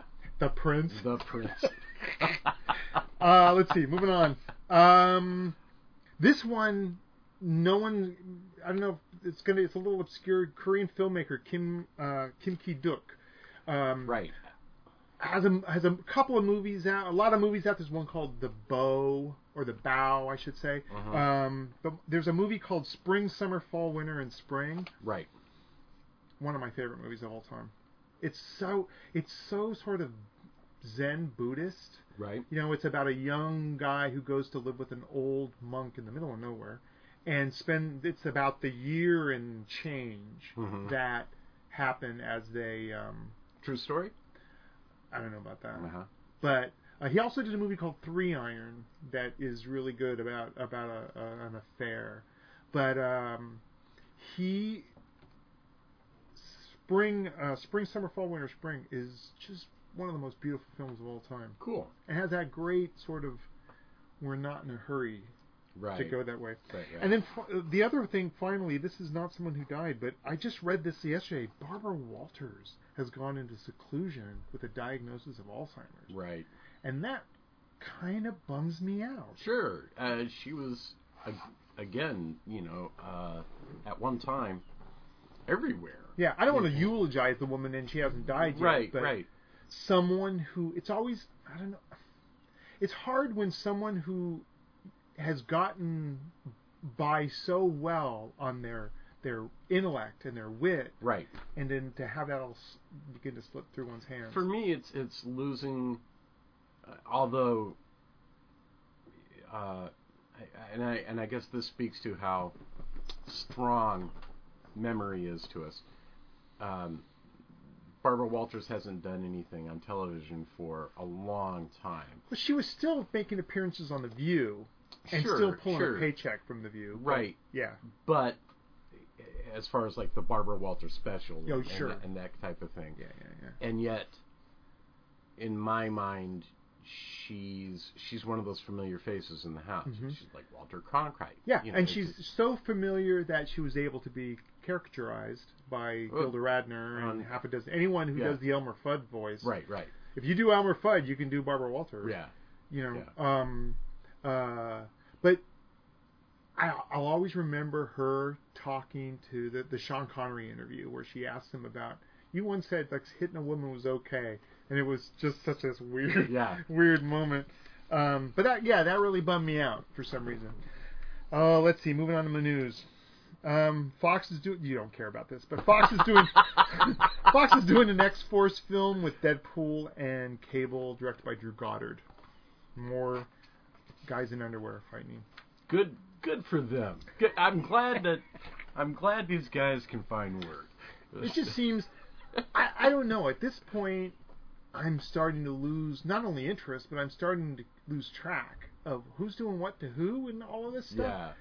Anyway, um, I think I think eventually I do think eventually the comic thing in film is going to you know a flame can only burn brightly for so long. Yeah, yeah, yeah, yeah. I mean, there'll always be that core audience that when you, by the time you get down to, you know, fuck, I don't know, they're doing a, like a New Mutants and all this other stuff, and by the Right. time you get to these, like when when we get when we see a Freakazoid movie, that's that is fucking saturation. Um, but I think they're they're still doing big money, and as long as that happens, they're still going to be working. on it. yeah, I don't think it's going to happen anytime soon. I just think that when it when it happens, it's going to happen hard. Yeah, and people are already looking. We're we're going to get to it late in a minute, but Yeah. but people are already looking for the next big thing. Yeah. Um, so there's that. Uh, the writers on Deadwood were interviewed. The new Deadwood film that they're working on, Yeah. they're trying to get made, Right. and they're saying um, that their goal is that the film be a Valentine to Trixie and Al. Oh, really? Yeah, Well, Kinda cool. weird. That's Kinda weird, weird. but but cool. Yeah, Yeah. I'm down for anything. You know, I've I've not seen the whole series, but I've seen enough to know. Yeah, that's that's good stuff. Cool. Um, Netflix, not Netflix, but they're doing a prequel to One Flew Over the Cuckoo's Nest about a young Nurse Ratched, Oh. which I think is kind of weird and beside the point. Right, exactly. I'm like, if you were gonna like, shouldn't you be looking at uh, A young McMurphy, right? run? Yeah, exactly. Let's do a young Indian, that Indian guy. That would be see that that I'd get totally Yeah, behind. It's but Nurse Ratched, it just seems like, it, or a Chippy Subtitle, or How I Became a Bitch. But right. So I get uh, so I I guess that is kind of fascinating. It's like how does how does a person what happened to her Mm-hmm. To make her that way? However, having said that, all of that stuff is beside it doesn't it doesn't matter. Yeah. I don't need to see the thing that soured her to know Yeah. that it soured her. I just now that I now that I think about it, because at first I'm like, well, that's kind of cool, and but now that I think about it, I'm like, this is more just it's it's weird because usually you're mining. Um, As if you're a studio, usually you're mining something that was a, a huge um, blockbuster. Yeah. you know, and now now you're mining this movie that's kind of lauded for maybe that's a cool trend that would be cool like it's like oh you know we start seeing like um oh i don't know um Well, all of this I lay at the feet of Gregory Maguire, who wrote Wicked.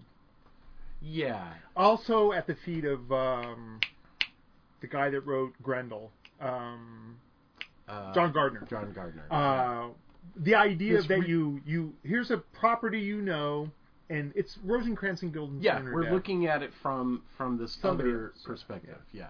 I'm which is always I'm, and- and I- don't think that that's uh, a bad thing at all. Almost always, at the very least, it's interesting and gives you a different take on a familiar property. Mm-hmm. Yeah, and there's always it's nice to see that there are like yeah, there should be you know it's it's it's it's Home Alone, right? It's learning the story backstory of the old man. Right, exactly. Yeah, yeah. So that's cool. Uh, Netflix, there, were, there was this big thing about Disney pulling all of its product off of all streaming services for their own. Right. And there was talk about them um, making some sort of dispensation for Netflix. Yeah, it ain't gonna happen. Yeah.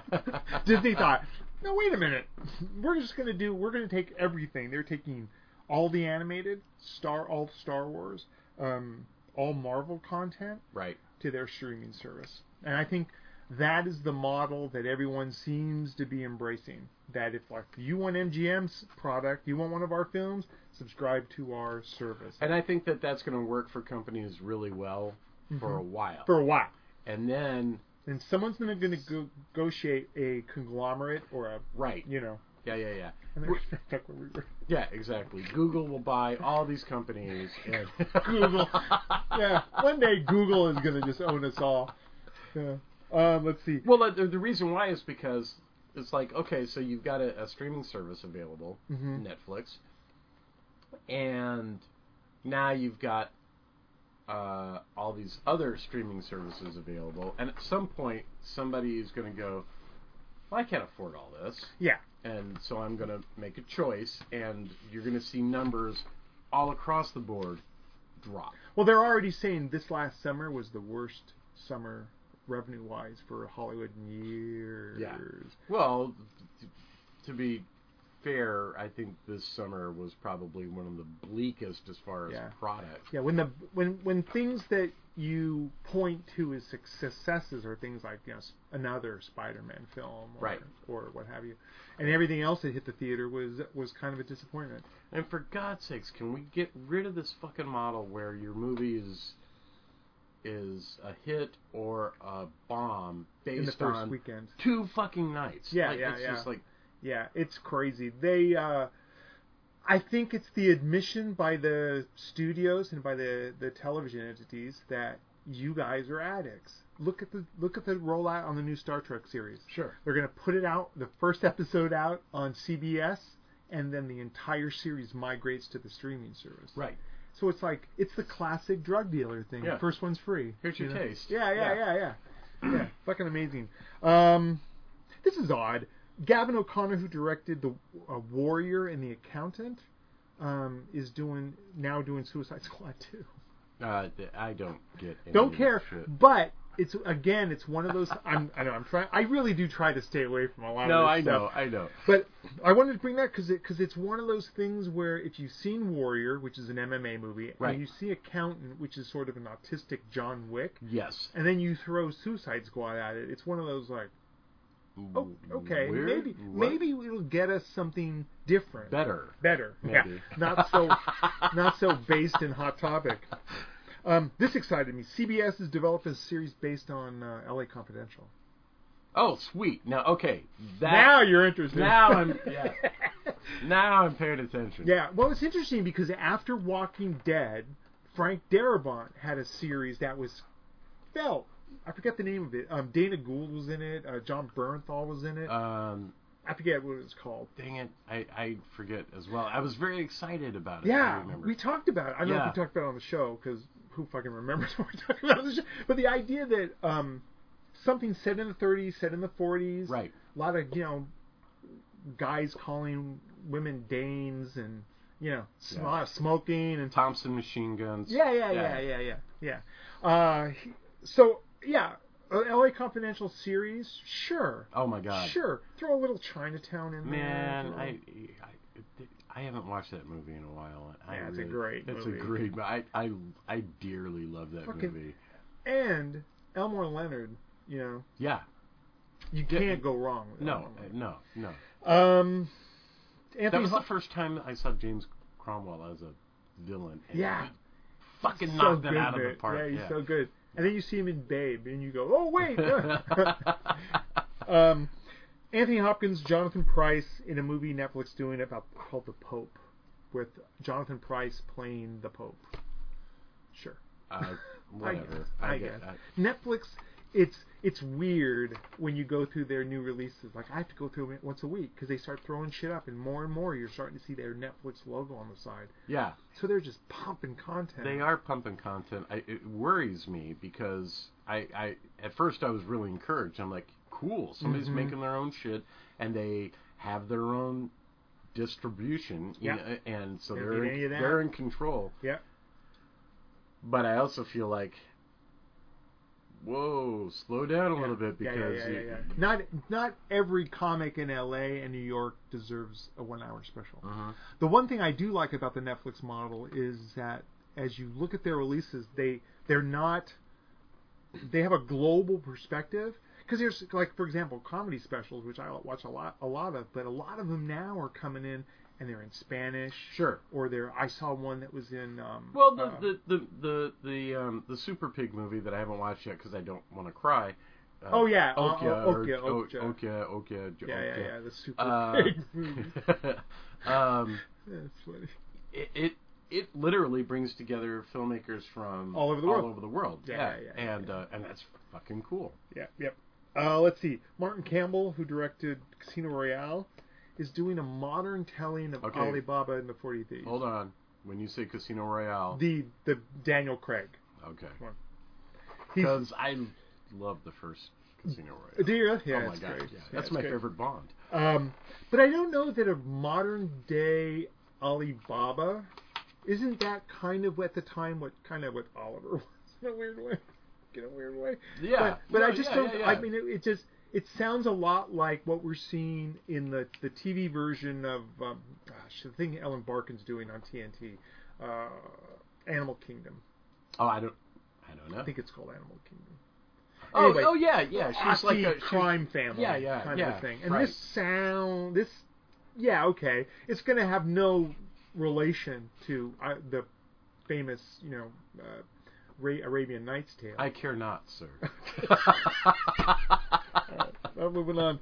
Um, they released a photo this week of Rami Malek from um, Mr. Robot, Right. Freddie Mercury. hey, looks great. Looks great. yeah. Um, don't I keep hearing all this stuff about like what story is being told, and that a lot of people uh, are concerned that it's not going to be about Freddie Mercury, Mhm. like Freddie Mercury. If you go on YouTube, you can find a video of Sacha Baron Cohen who's going to do it. right, and having a meeting, talking on, he's on Howard about having a meeting with the band, and the band was like, "Oh yeah, well you know, uh, when Freddie dies midway through, Yeah. they're like, wait a minute, like this, and their focus was like, this is how people recover from a great tragedy or Sure. a loss, and it's like, yeah, but I don't think any other anyone other than your mom doesn't care about that. You know? right. I think it. I well, and and you know, I feel for for those guys because they were they were part of this band, Mm-hmm. but I also feel like Freddie Mercury could have fronted any band. And, and he did. He And- he was he went on his own Yeah. for a while and had a couple of solo records. yeah, You know, he's the focus. He's the one. Brian May's a great guitar player, a weird guitar player. a weird guitar player.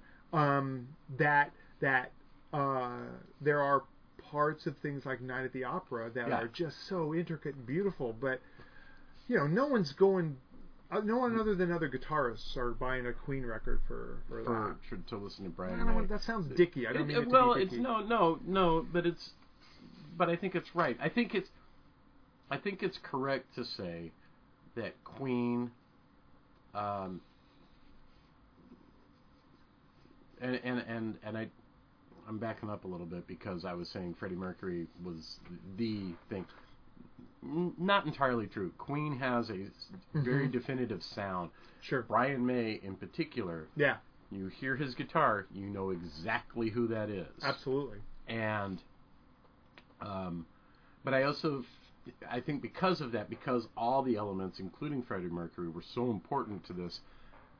Once Freddie Mercury died, essentially that was the end of Pretty much.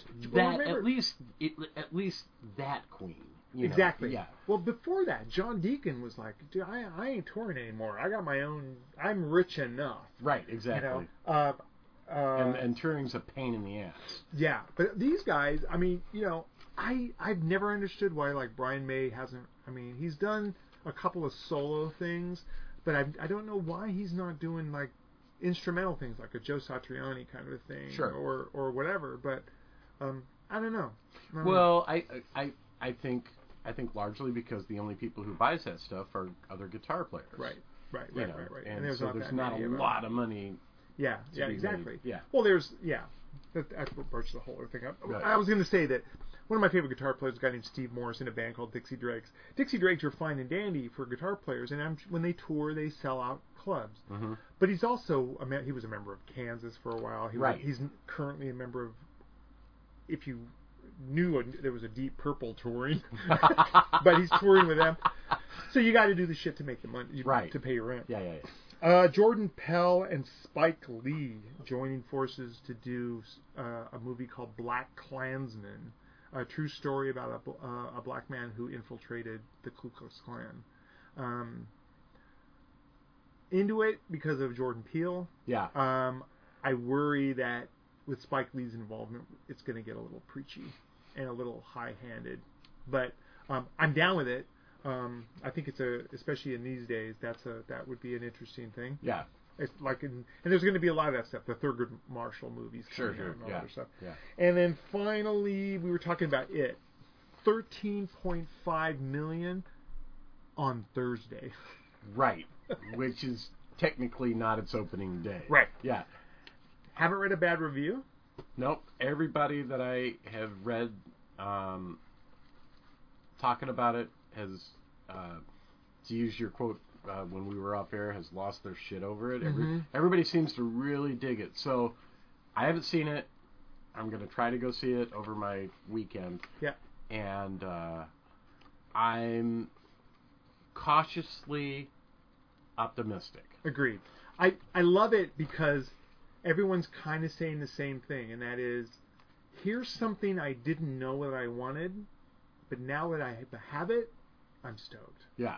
Yeah, and then that's the great stuff, and that's the kind of thing that I look forward because I think it it gives me hope for the future. Right. Well, and it and it shows that that um, this is something that could have easily been uh, Horrible. horrible. Yeah. it could have been Starship Troopers five Yeah. or whatever. And it sounds like, anyways, based on what everybody's saying, and I don't mean just the casual fan. I mean Mhm. uh, reviewers and and and critics and people whose jobs I think are bullshit are all saying um, that it's great. Yeah. Um, so uh, I'm excited for it. You Yeah. know, and, and when it, when when they first announced it, I was like, dude, I'm fine with the 1990s TV Mhm. miniseries. A lot of people don't like it for I'm, I'm not sure exactly why. Yeah, they lose me with the spider. When we get to the spider, I'm like, You really? know, and I'm trying to. I need to go back and look at the book because it's it's been it ends in a spider. it, it does right, Right, like a spy. It, it is a big Big spider. Well, it's an it's an alien, Yeah. and the form that it has is very similar to a spider. Yeah, yeah, yeah. yeah. um, that and visually that could be really cool or Uh-huh. it can be nah, it could the- be a CG and the TV fiasco. oh yeah Could be. uh, um, I did read where somebody was saying um, that they they didn't like the CG that was employed with uh, with Pennywise Oh, and some of his movements and stuff okay. um, having said that, they said that's such a such a pebble in the road compared to how good the rest of it is. Yeah, yeah, it yeah. doesn't matter. What I find interesting is is that the thing it's kind of like Ben Affleck as Batman. The thing that you thought was going to super suck Right. is the thing that's everyone's loving. I've already seen within what is it a couple of days now. I'm seeing tutorials online on how to do the makeup. Right. I predict that this characterization of Pennywise is going to eclipse the Tim Curry one. To be honest, I think that um, this year you're going to see, and this is something I said outside, but uh, you're going to see two big Halloween costumes. Harley Quinn's going to continue, and you're going to see a shit ton of Pennywise, It- or at the very least, Clowns. evil clowns. Yeah. yeah, yeah, yeah, yeah. Yeah. Which I love. I Yeah. love that. I love that. Here's, but here's the thing about why I bring it up. Um, two thoughts. Number one, remember that Cary Fukunaga was supposed to do this, the guy from Right. True, True Detective. Right, right, right. And I'd really love to see that. Yeah. Um, he's doing the TNT thing, the the Alchemist, the Cal- Caleb, based on the Caleb Carr book. I I Oh, called the, it the Victor- alienist. The alienist. The Alienist, what did I say? The alchemist. Oh, sorry, the Alienist. Uh, yeah, it's um, it's like Victorian CSI. Very excited. Very very yeah. cool. But uh, direct it director Andy Muschietti is doing a Bram Stoker's Dracula prequel next, or it's in his roster. Here's the question I have: Is Okay. isn't that the Sexy Dracula Hammer reboot? Wasn't that what that was? Well, kind of, yeah. Uh, I read a book. Um, I can't remember what year it was, but it was the first. It was the. It was my first scouting trip to Oregon. or, Uh-huh. I'm sorry, to Washington to see if I liked it up here. Uh, And uh, I bought a book, and I bought a book called Renfield. Oh, okay, yeah. And speaking of, uh, Speaking of revisionist Yeah, yeah, yeah, takes on on Yeah, things, yeah, yeah. and it was Dracula told through Renfield's eyes. Yeah. Renfield's. Oh, that'd be great. Uh, oh, it's a it's a very cool book. You Uh. should definitely check it out. I can't remember who wrote it, um, Yeah, but it was but it was good. Um, and um, I like the idea of these other um, uh, viewpoints for Mhm. Dracula. Um, Dracula, in and of itself, Bram Stoker's Dracula, is kind of that because it's a conglomeration of letters and journal entries Yeah, yeah, and from which, other the, which the book is. yeah, that's exactly yeah. Yeah, yeah, yeah. And so, uh, oh, sure, why not? What?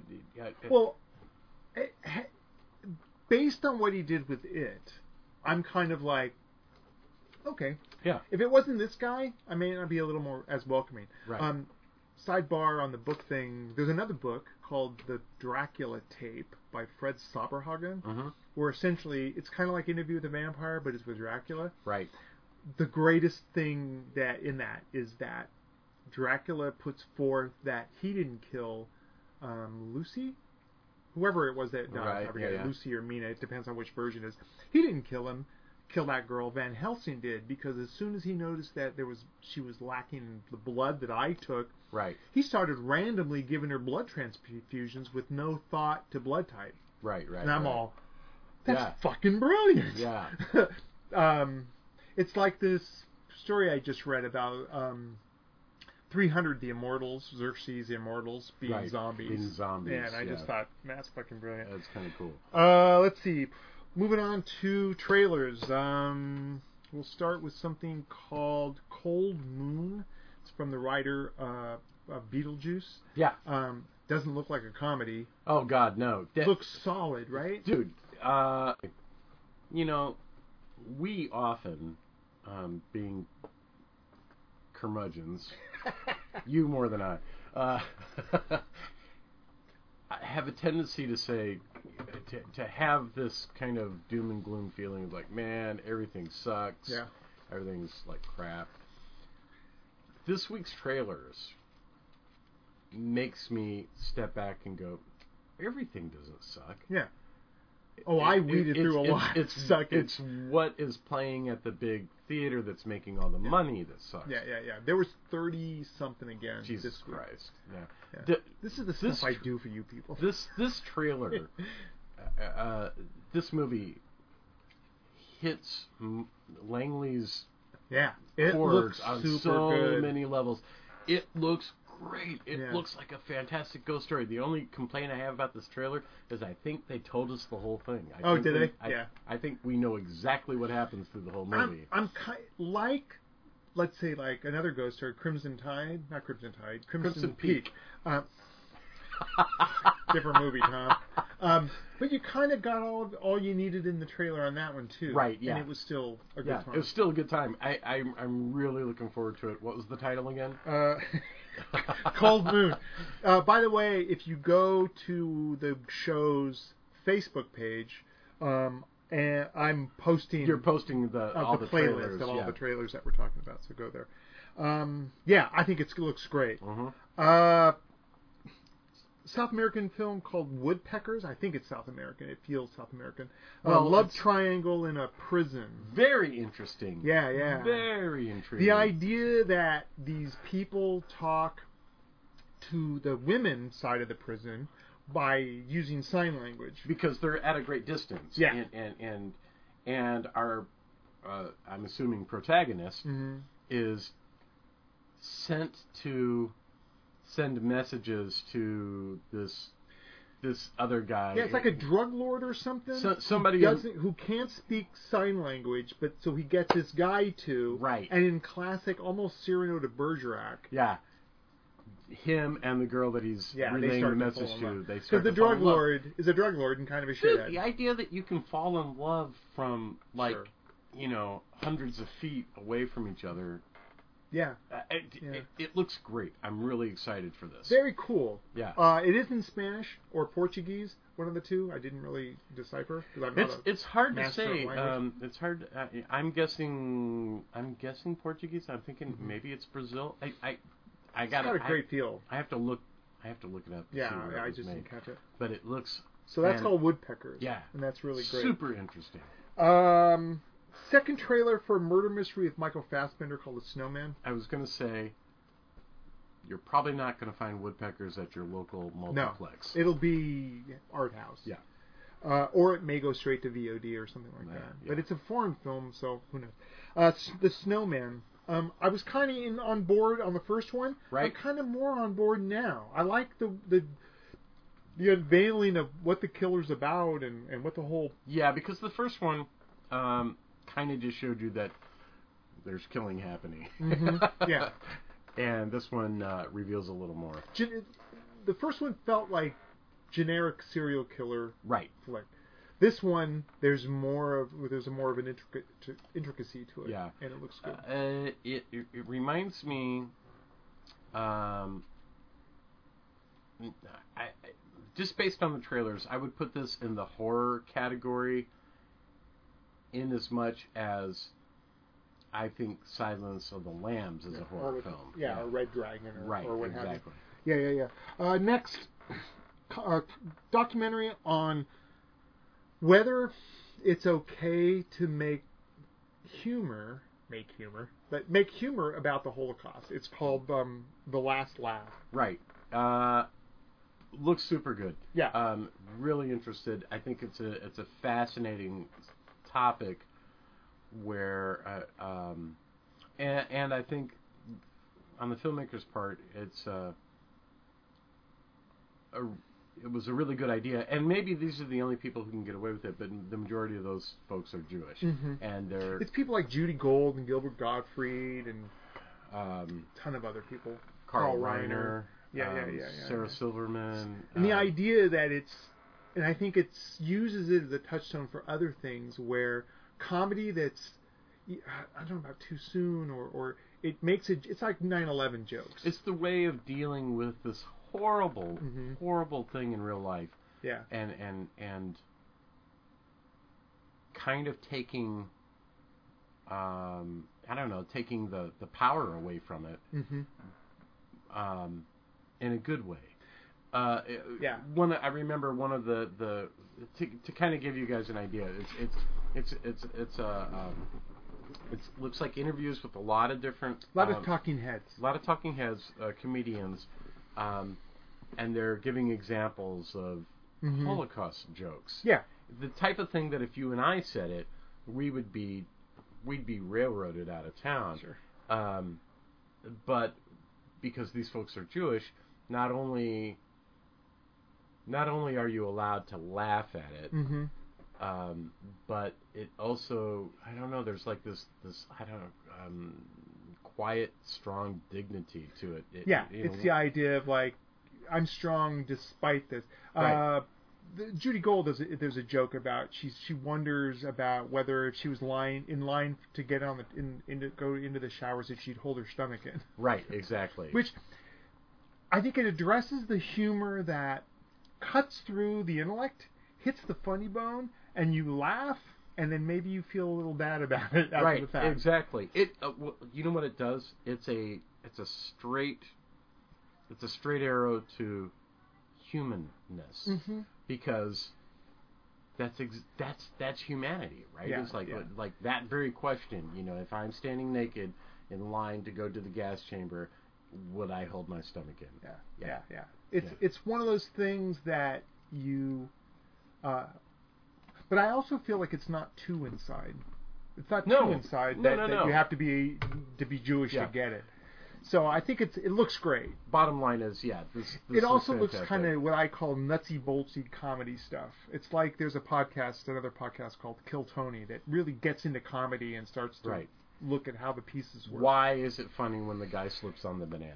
Right. Right. Right, right, right. Uh, next up, um, another Netflix movie, but Carla Gu- Gugino in Gerald's Game. Uh, this looks great. Way better than I thought it was going to be. Yeah. Um. Yeah, I thought. Yeah, I as soon as I'm not a, too much of a fan of the book, the book, but this looks solid. the book for me is great up to a point, Mhm. and then it kind of it fizzles Well, for me. Yeah, But the feel- premise, I- I- The premise, I, I. I feel like that the premise is like like it would have been an amazing short story.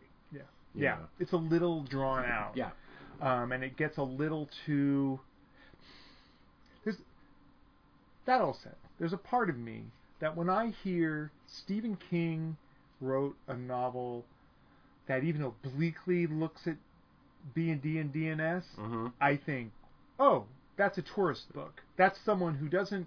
Sure, doesn't Yeah. doesn't get it. He's Yeah. not someone like, let's say, um, Christa Faust. Christa Faust used to work as a professional do- domino. Right. So when she writes in a book called Control Freak, when she writes about dominant sessions and dominance, the dominant sort of interplay, right. it rings as true. right. Ah, King, Yeah. I just don't know. Well, I just don't think it rings as true as it probably could have.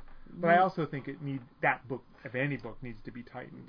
Well, I would also say that Gerald's game, if you look at it, uh, I don't know, maybe through the wrong lens, Mhm. is an indictment of BDSM. Uh, Yeah. uh, well, yeah, I can uh, see that. Where he he may, and and I get that from the trailer as well. hmm Um, she has regrets. yeah, yeah. one She's point, like, she's, she's- yeah, she's like, yeah, she's like, is this what it takes now? And that's almost, almost kind of saying, this is bad. Yeah, we're doing you something we're- bad. Yeah, exactly. Yeah, yeah, yeah. Um, I, it just feels like uh, It points to, look, God damn it, safe words consent. are important. Yeah. Consent's important, and not using restraints that you can't get out of on your own know, if right? the chips are down. Right, right. Yeah, yeah, yeah. Uh, yeah, exactly. And I feel like King does a, sometimes a lot of that. He he feels compelled to include sex scenes in his books, but they're always weird and They awkward. always feel, yeah, they they're always stilted. It's like your parents fucking. It's dude, it just doesn't make sense. talking about it. The Yeah. whole weird Yeah, the scene they cut out of the movie. By the way. gang bang. Yeah, there's like uh, a. Yeah, It's the not a gang bang, but it, it, it- Not a, it's yeah, not a it's gangbang. yeah, It's, yeah, it's just but it's definitely it's. there. I, I hate to say this, but it's definitely a train. I think we talked pulled. about this during the the The uh, King? the, the King episode. Yeah, maybe. that it's like here he is and he's awesome, and then there's this one paintbrush stroke Yeah, of like what I, I just don't. through all of it it. just feels weird, and and and and so yeah, Gerald's game. I think it's it's going to be solid. I don't know how it's going to wind up. It looks great. I I I love her uh, uh, Pulling us back from that, that other road. Yeah, yeah, yeah. yeah, yeah. yeah. Uh, I'm excited. Uh, uh, Agreed. Agreed. Uh, Christian Bale Western called Hostiles. They say this is the thing that's going to get him an Oscar. Um, it looks like it has the potential. It, Looks like a Western. It, it looks like a western, and it looks like a it looks like a western that's dealing with deeper Mhm. issues than there's the bad guy. Let's go get Yeah, him. yeah, yeah, yeah. and yeah. uh, and I'm always I'm always I'm down for that. any Yeah. Western, Yeah. especially because I haven't had one in a while. Yeah, Especially a good one. it looks cool. Uh, I don't know exactly what it's about, but Right. based on the title mhm. and some of the scenes, I'm guessing that someone is questioning our mission Yeah. which is to go and get rid of these hostiles. Yeah, yeah. yeah. Feels kind of dances with wolves Yeah. and Mhm. that kind of thing. Yeah. Also, it's not as gritty as like the proposition. But no, but nothing is as gritty as the is, proposition. Next up, period piece from the writer of the orphanage called Marrowbone. Um, Uh, boy, this was this one's a hard one for me because, again, I don't know exactly what's going on. don't know Like, what's going on. Kind of interested. Yeah, it it looks simultaneously like a a story about about these kids in, that that have this like really intense view of family Mhm. that are living on their own. I don't, was there a father figure? Like I couldn't really Hard tell. to say. Hard to say. Um, It looked really good. The fact that the fact that I cut all these down from 35. These are the ones that I feel always feel like they're at least interesting. yeah, these look good. So I would say to people like go to the playlist and um, and take a look at this for yourself. Yeah. Um, I'm interested.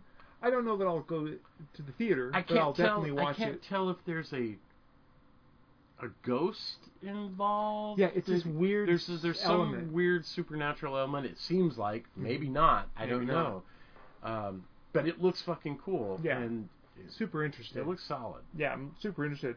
Uh, next up, World War II sort of PTSD racial drama called Dude, that looks fucking badass too. It's great. I, yeah, I was like, It fucking looks a great. man. A, uh, one of the major parts of the trailer, a white guy returning from the war, clearly has PTSD. Right, And he uh, seems like he's helped by a, a, a black guy who's Yeah. also Also suffering from Suffering from PTSD. thing. yeah, and uh, and then the static that comes from Sure. their friendship. of any kind of interaction at that time in the late 40s. Right. Any interaction between a, you know, a, a, a, uh, someone who was white Yeah. and someone who was African American. it, it looks badass. I'm, I'm excited. Yeah, it looks absolutely great. Um, I forgot what was the title. of Mudbound. Mudbound. That's right. Uh, next up, documentary on a, a guy accused of murder called Strong Island, another Netflix thing. Netflix is killing this stuff. Yeah. You know, this is looks like another so, along the lines of the Promise Keepers and Right. and the one um, the making of the serial killer dude. The, Oh. I forget what it's called. Yeah. Memoirs of a Murder or something like that. Something like that. Anyway, Yeah. whatever it was.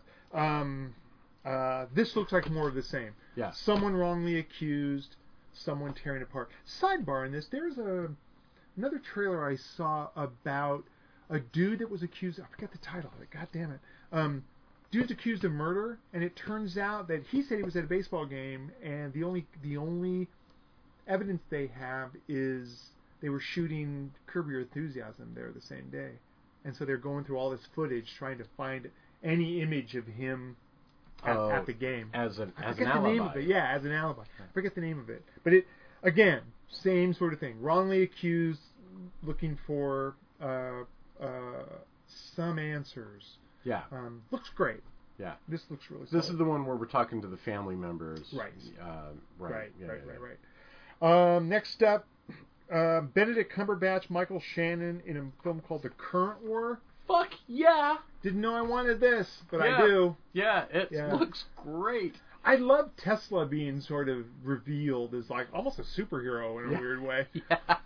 Um, Cumberbatch definitely in touring mode. The um, the the the the last film he did about breaking the code. I forget the name of it. oh, the Imitation Game. Imitation Game. Yeah, yeah, Yeah.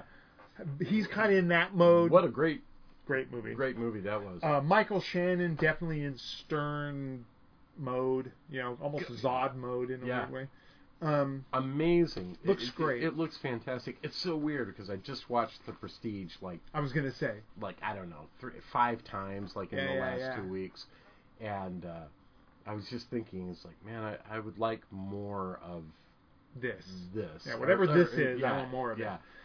What was the other thing? That This went- is, uh, the Illusionist. Also felt Dude, that. The Illusionist is badass. That is a cool movie. Ed, Edward. Norton.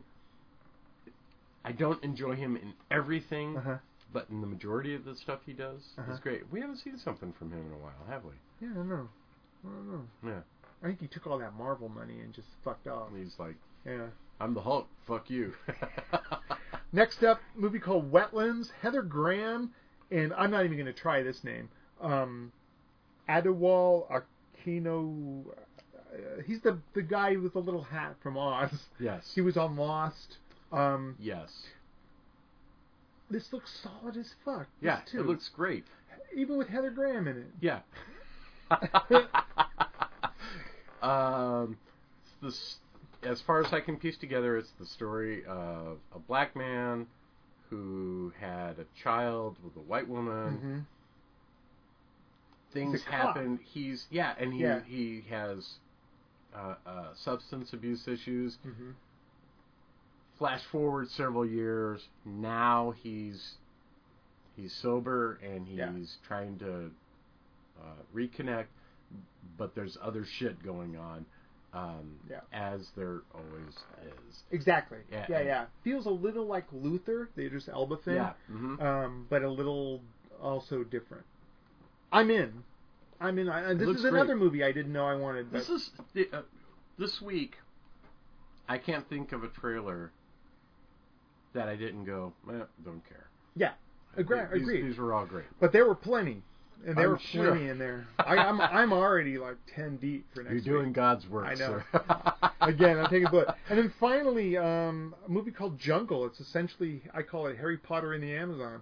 It's yeah, looks great. it looks great. It, Almost looks it's a survival tale, as far Yeah. as I can tell. Um, Daniel Radcliffe is a dude. He's world traveling. There's a line he says, "I was going to travel for a year, but I don't think I'm going back."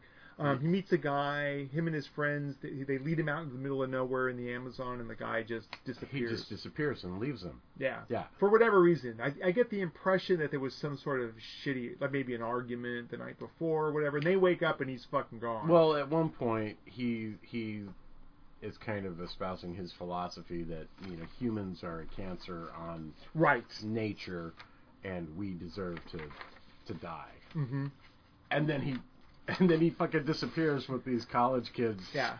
who don't know the Amazon, Don't know shit. don't know I shit, and, yeah, they're, yeah. and they're stuck out in the middle of nowhere.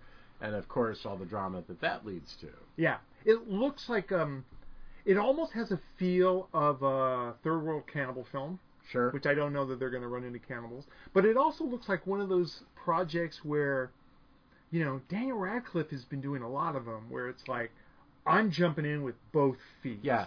By the way, I I I, I want to fully applaud um, Daniel Radcliffe Mm-hmm. because he could have easily taken the easy way out. Oh, then yeah. again, he's probably richer than God. Sure, the Harry Potter money alone. But here's the thing: it's always been the same thing in the books. You look at look at Daniel Radcliffe's career and look at Rupert Grint's career. Right. you know, one has definitely made some interesting choices, and the other one, uh, he he got huge. Ron Weasley got fucking buff Yeah. after after the Harry Potter thing ended. Yeah. Um, there's a great thing on YouTube if you look it up. Uh, Daniel Radcliffe from memory reciting the the rap song. It's the alphabet Oh yeah yeah and yeah he yeah. fucking nails Yeah. it. Um, he does a lot of things like at uh, Fantastic Fest. He'll come in there and do. He's like the what's his name, Tobey Maguire, where he's kind of a fanboy. Videos of him going to San Diego Comic Con dressed as Spider Man, Yeah. just Yeah. awesome. I'm a Uh, fan. I, I find myself being a fan in a weird way. Yeah. Yeah. Uh, almost all the projects that he's done since hmm the Harry Potter films Swiss Army Man. Swiss, Alone. Swiss Army Man is amazing. Now, I know there are people who say that they were just trolling people. That like, you know, we're gonna we're gonna make people really like this movie about this farting dead body. Yeah, yeah, yeah. But when you watch the movie, you're fucking like, this is fucking great. Yeah, it's really compelling. is a really compelling view of um, this guy. I don't know, for for lack of a better word, having to cope with um, loss. Yeah, the dude's the main dude. I forget his name is uh, Paul Dano. Paul Dano. Um, kind of suicidal, and in Yeah. a way finds his way back through his interaction with this farting dead guy. Yeah. But um, this this jungle thing, it's just it's Harry Potter in mud up to his ears, Yeah. being dragged through shit, and it look it has a feel kind of of like I say a third world cannibal film, also kind of like The Revenant in a I was just gonna say the Revenant. Yeah, Yeah, yeah, exactly. yeah. Because you're having to. you're having to pull yourself up Yeah. when you don't want to. When And it hurts, clearly, when- everyone doesn't make it out. Yeah, exactly. Make it out yeah, yeah. Yeah, it looks great. By the way, I, I don't know if we ever talked about this. What did you think of Horns? Horns was solid. I like Joe Hill. Well, I well, I don't mean the book. I Right, don't mean the the, book. movie? I mean the movie Um, because the book is great. I yeah. I think the book is is yeah yeah yeah. fantastic. Joe Hill rocks. I what's the I whenever his name comes up, I'm sure I always mention this the the he wrote a story set in a movie theater. Um, God damn it, I forget what it was called, but it's it's really good. Ghosts of something. Anyway, Okay. look it up. Uh, but it's great. Um, the theater is closing, and this guy works as an usher, kind of a thing. Mhm. And when the movie starts, he's up in the balcony, and the balcony starts filling up with all of these ghosts and, and Mhm. from the past. And it's a great story. But Horns, he's again, that was the one where you kind of go, "There's more to this kid than just Harry Potter. Patronus and yeah. you know whatever." By the way, Patronus, wouldn't that be a great name for uh, a liquor? It'll make you see things. Their spirit animal. Yeah, hilarious. Yeah, uh, so yeah, it's great stuff. Uh, moving on, let's go to some recommendations. You see anything? Or are you working still? A lot of work doing A lot of work. The, uh, you said you um, watched The Prestige. Yeah, I, I, I, I uh, part of my movie watching experience these days is sharing movies that I. Oh like, yeah, no, know. that's great with, And- with Jennifer. Yeah, and that's a that's that's big. Like I, Yeah, I, yeah, yeah. I get off whenever somebody when I really like when I. Everybody does this, right? It's like there's something that you love and you share it with someone Uh-huh. and they love it too, and Yeah. then you're like, yes. Yeah, Sometimes it backfires because and when they don't love it, you got to reassess your entire relationship. Exactly. Yeah. well, like like I showed her the Last Dragon, I'm with her on this one. and uh, it was not met with enthusiasm. I was like, oh. yeah, yeah, yeah. All right. Um, Yeah, it's great. That that's the best. yeah. Um, Yeah, uh, so I have watched a lot of the Prestige. Um, I recently, uh, we've talked about this many times. Both you and I have a hard time watching episodic television, not because we think things are necessarily bad, but because we just don't have the Yeah. fucking time. Um, but I did watch um, at least uh, obliquely. Um, uh, the first episode of American Gods. oh, okay, Holy fuck! it's good, right? It it's fucking awesome. Right on. It's great, and Yeah. now my app it, it's like you're saying like a drug dealer. Now my appetite is wet, and and I want to watch more. Um, you know, the big thing is when you find the time. The cool thing with the way television series are now doesn't matter when you have the time. When you have the time, you can watch it. it Oh, there. And when if, you, and if you don't have to time, be present Thursday night at Yeah. you know eight o'clock. if you don't have time, you can wait six months and it'll be out on streaming Right, and- exactly. or Hulu or whatever Yeah. else. But but American Gods, fucking, I in my opinion, better than the book. Right on. Yeah. Wow, that's something. Uh, that reminded me of something I'm gonna get to in a second. My week of movie watching has been utter shit. I've been I've, I've been I've been tracking that. um, Lovely Molly by Eduardo Sanchez. Here's a mini review. Go watch See Altered instead. He did uh, Blair Witch. right. The Wrong Guy. This thing with Dave Foley that is like oral surgery. Don't ask me why, but I watched Danny Trejo in Badass as that Amber Lamps guy. I know exactly why because Danny Trejo had come out with that thing talking about uh, actors doing their own stunts. Yeah. That's why. Fuck that guy. yeah. He was saying that like, oh, you know, you get trained professionals and blah blah blah. And my argument has always been, I when I see Tom Cruise strapped to the side of a plane a thousand feet in the air, I think it's it makes me think he like him even more. I- I think um, I get what what Danny Trejo was saying. Mm-hmm. Uh, here are guys who clearly do this better than I do. Right. Um, why not let them do their thing? I also love when an actor puts in the extra work and learns how to do shit themselves. One of the great things about um, the Matrix, Mm-hmm. Um, Well- we'll, we'll just say Keanu Reeves in general. In general, In I was just going to say, look at John Wick. Seeing him throw people and punch Yeah. people, it makes it better. Now, having said that, going back to the Matrix, which is the first time that I think any of this kind of stuff was hmm happening for him, I don't know. I think that was probably a director's decision. It's like, we no, we need the fucking actors doing this stuff. So Yeah, you yeah, yeah, guys, that was- you guys are fucking in martial arts boot camp Yeah. for the next six months. May I introduce Yuen Woo-ping? Yeah, exactly. Yeah, exactly. Yeah. Um, and I think Keanu went, A, I dig this, and B, it's given me um, loft Yeah. in my career. Yeah, And- absolutely. And, people think I'm a badass now. Yeah, It's yeah. the same thing. I was blown away. I may have mentioned this. I know I mentioned this to you privately. I don't know if I mentioned it on the show, but I was listening to Jim and Sam's show, and they were talking to Jason Statham. To learn that Jason Statham has zero martial arts background right. blows me away. But seeing him in the scene doing it, Yeah. there's this level of credibility there Yeah. that, that Well, I appreciate. I think it's. I think it is Western filmmakers um, recognizing hmm the practice of Asian filmmakers in that you're gonna you're gonna learn how to sing, Mhm. you're gonna learn how to dance, you're gonna be an actor. It's almost a return gonna- to the studio system. right? Exactly. That's that's that's what Yeah. Hollywood was built on, right? Yeah, yeah, yeah, yeah. You know, Judy Garland wasn't just a singer. You know, yeah, She was- exactly. you she know- could dance, she can act. Right. Christopher Walken can sing and dance and act and all that. Absolutely. Debbie Reynolds, Right, exactly. et cetera, et cetera. Uh, let's see. Finishing off, it, it was on uh, Percy Jackson and the Tale of the of the Lightning Thief. Uh, you know, if you're That 10, was the first one. That was the first Yeah, one. yeah. If you're ten and you like shit like Narnia, Why not? you're gonna love it. Yeah. And then a documentary on um, piercing called Flesh and Blood. Not good. It was mostly a it's an ego piece by this one dude. Mm-hmm. The one thing I did take a chance on this week um, that I want to talk about briefly is uh, I'm a big Dana Gould fan. Dana Gould fan. He's a comic stand-up and he's great. Right. Um, he has a series out on IFC called Stan versus Evil.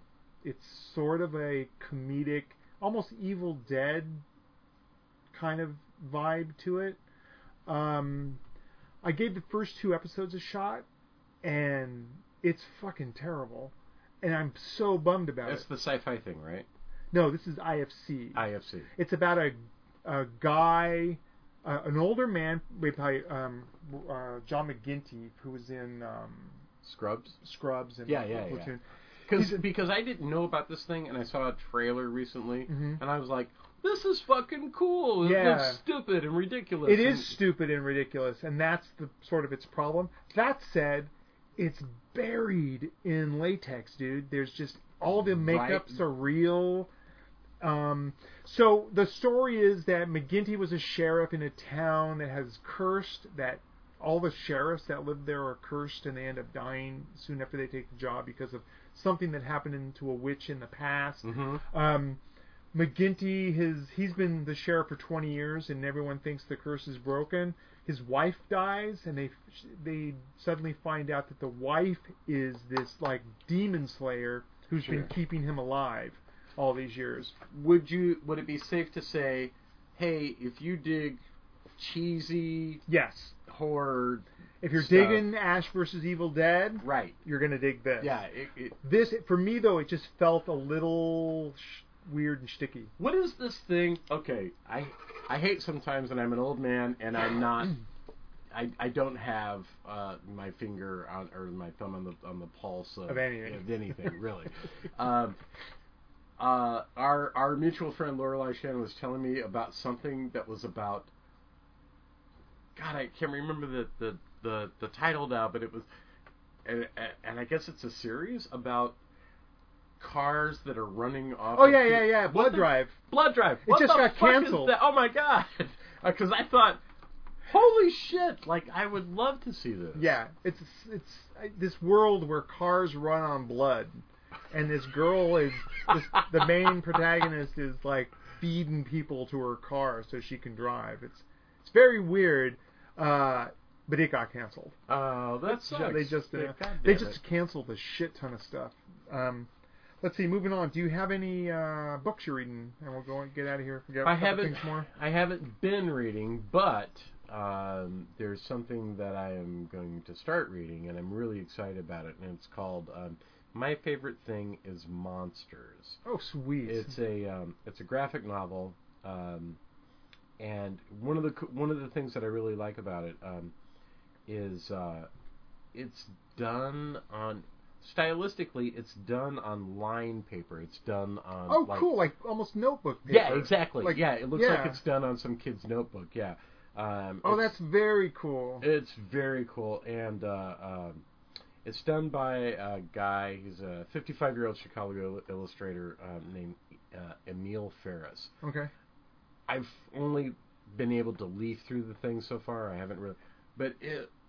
It, it, I mean, it's like a main line into Langley's. You know, Yeah, it thing. looked like it. Just It- what you, the, it image you just showed me. cool. Wow. So uh, hopefully next week I'll be able to tell you about it, and and because Right it's on. badass. I, I'm very excited. It's very cool. Uh, I'm still reading the, the Zombies Through Time book, and that's not what I want to talk about. I will talk about that. Three friends of the show have books out, and we want to talk about that Yeah. briefly. Number one, Ed Kurtz, who we did a show with back in the, a while ago. we did and a, I want to get him film noir. Uh, film noir, and I want to yeah. get him back for a Giallo episode. Um, has a new book out called Nothing You Can Do. I read the rib from which I remake the world, Right. and it's great. Yeah. Um, Ed's a great writer, and so he's got a book out. So you want to go get that. Uh, another person that's been on the show, T.J. Tranchell, has a new book out called "Asleep um, in the Nightmare Room." Yeah. TJ's a writer who I uh, he's great, and he has he gets that whole King vibe, Yeah. and it's great. Well, he's like the world's biggest King yeah, fan. I, yeah, yeah. I He's think. over the moon Yeah. right now with it. It's really funny. And then um, uh, there's a writer named I'm, I don't know I'm gonna f- fuck their name up, but um, Charisse Clayton Okay. um, goes also by the name of Chai Clayton. Uh, has a book out called The Quiet One. yeah. And um, yeah, as of yet of today, it was free on Kindle. Um, uh, great stuff about almost like Starship Troopers with an American Indian bend bend to it. Right. I'm probably not doing it justice, but um, I bought, I got it, and I haven't read it yet. But um, those guys are gr- all three of those people are great. Good they're, people. They're not names that you know you hear a lot of people talking about, but but that's what we do. Yeah, exactly. You should people. definitely go check out their books. Um, so, music. Anything that's striking your ear, and then we'll get out of here. Um, You want to think about it? Want to think about it? you talk. I'll go first. You talk, and I'll think. Last episode, uh, Williams suggested Algiers, The Underside of Power. right. Um, listen to it, and it's great. It's I didn't think it wasn't going to be great, but it's great. It's really solid, solid stuff. Um, I don't know where they get off calling it whatever he called it, something gospel, hmm but it's it's alt rocks kind of um, uh, whatever they would call them. I, I I'm terrible at classifying these things, but um, very cool. It's very very cool. It's well worth checking out, and they've got videos out on YouTube. And then uh, because I'm an old jazz head, I've, I've been listening to a lot of Jean-Luc Ponty, specifically Cosmic Messenger and Civilized Evil Cool. um, hardcore fusion, kind of very sort of. Uh, uh, I always think of Ponty as like, okay, now I'm sitting down and I'm working music. yeah, it's Yeah. great stuff. Yeah. It's it's kind of for not. Uh, Ponty's songwriting has always struck me in like a math equation. Like here's the pieces that we're putting together, and once we have this sort of through line, Right. then we're just going to heap all these really good musicians on top of it. Um, it's not as freeform uh, as it was when he was with uh, the Mothers of Invention and Zappa. Right. Um, this is a little more restrained, um, and it's not as esoteric as like he's done records with Stéphane Grappelli and those kind of guys. Sure. He's great. He's just solid stuff, and I've been doing exactly that, doing a lot of writing to it. Um, I've been going back and re-listening to a lot of Webb Wilder, Oh, okay. Wow. which I call Buckaroo Swing Rock. Um, Webb Wilder's great. Yeah. Um, he's he's uh, equal parts Texas country rock, Right on. science fiction fan. Um, it's it's it's again hard to put a label on this guy, but he, his stuff is great. Um, also, um, when I'm driving back and forth to work now, um, I pretty much just have on loop Perturbator, and on and and uh, Perturbator just put out a new album. Um, the name of which escapes me, of course. Um, but when it comes to to stuff like Perturbator and Protector um, 101, Laserhawk, all this new uh, retro synthwave stuff, it doesn't really matter. Uh, Um, put the stuff on, and you're good to either fight, fuck, or film. it's, it's like that's it's that's that's the music for that. You know, it's so funny that um, after our show last week with William, it sent me into this weird spiral of like, I went back and listened to uh, A lot of lot of a lot of goth. stuff, yeah. lot, old Sisters of Mercy, and and found that, and it was just like, yeah, this is them. Um, uh, and the two things I came up came away from all of that is, is I rekindled my love for a band called Soul Whirling Somewhere. Mhm. They have a record called Eating the Sea. This is it's literally music to kill yourself to. Yeah, okay, it's cool. gr- it's great. Um, and then last night I stumbled upon a, a live record I didn't know even know was out from a band called Love Spirals Downward. Um, Ryan Lum and uh, he's had a couple of vocalists, re- dream dream Sure. sort of ambient stuff. It's great sure. stuff. Um, but m- for the most most of the goth I listened to, I was just like, hmm Yeah. that's that. And then Thom's like alien sex fiend. Check. Check. yeah, Fields of the Nephilim. Check. Yeah, it was just one of those things. And it was all that I remembered, but there was a lot of the Projekt stuff. Um, uh, Sam and and and, and Projekt was that's some great stuff. Yeah. If you if you dig, if you dig, there's some bullshit in there, but if you dig, it's all good. Yeah. Um, all right, we're good. Now we're episode 140 Bam. we're off.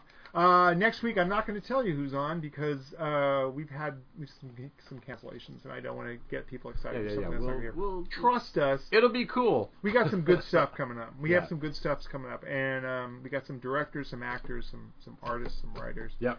and it's going to be fun. So we'll uh, we'll see you next week for the bonus material podcast. I'm Thom Carnell. And I'm Langley West. Stay scary.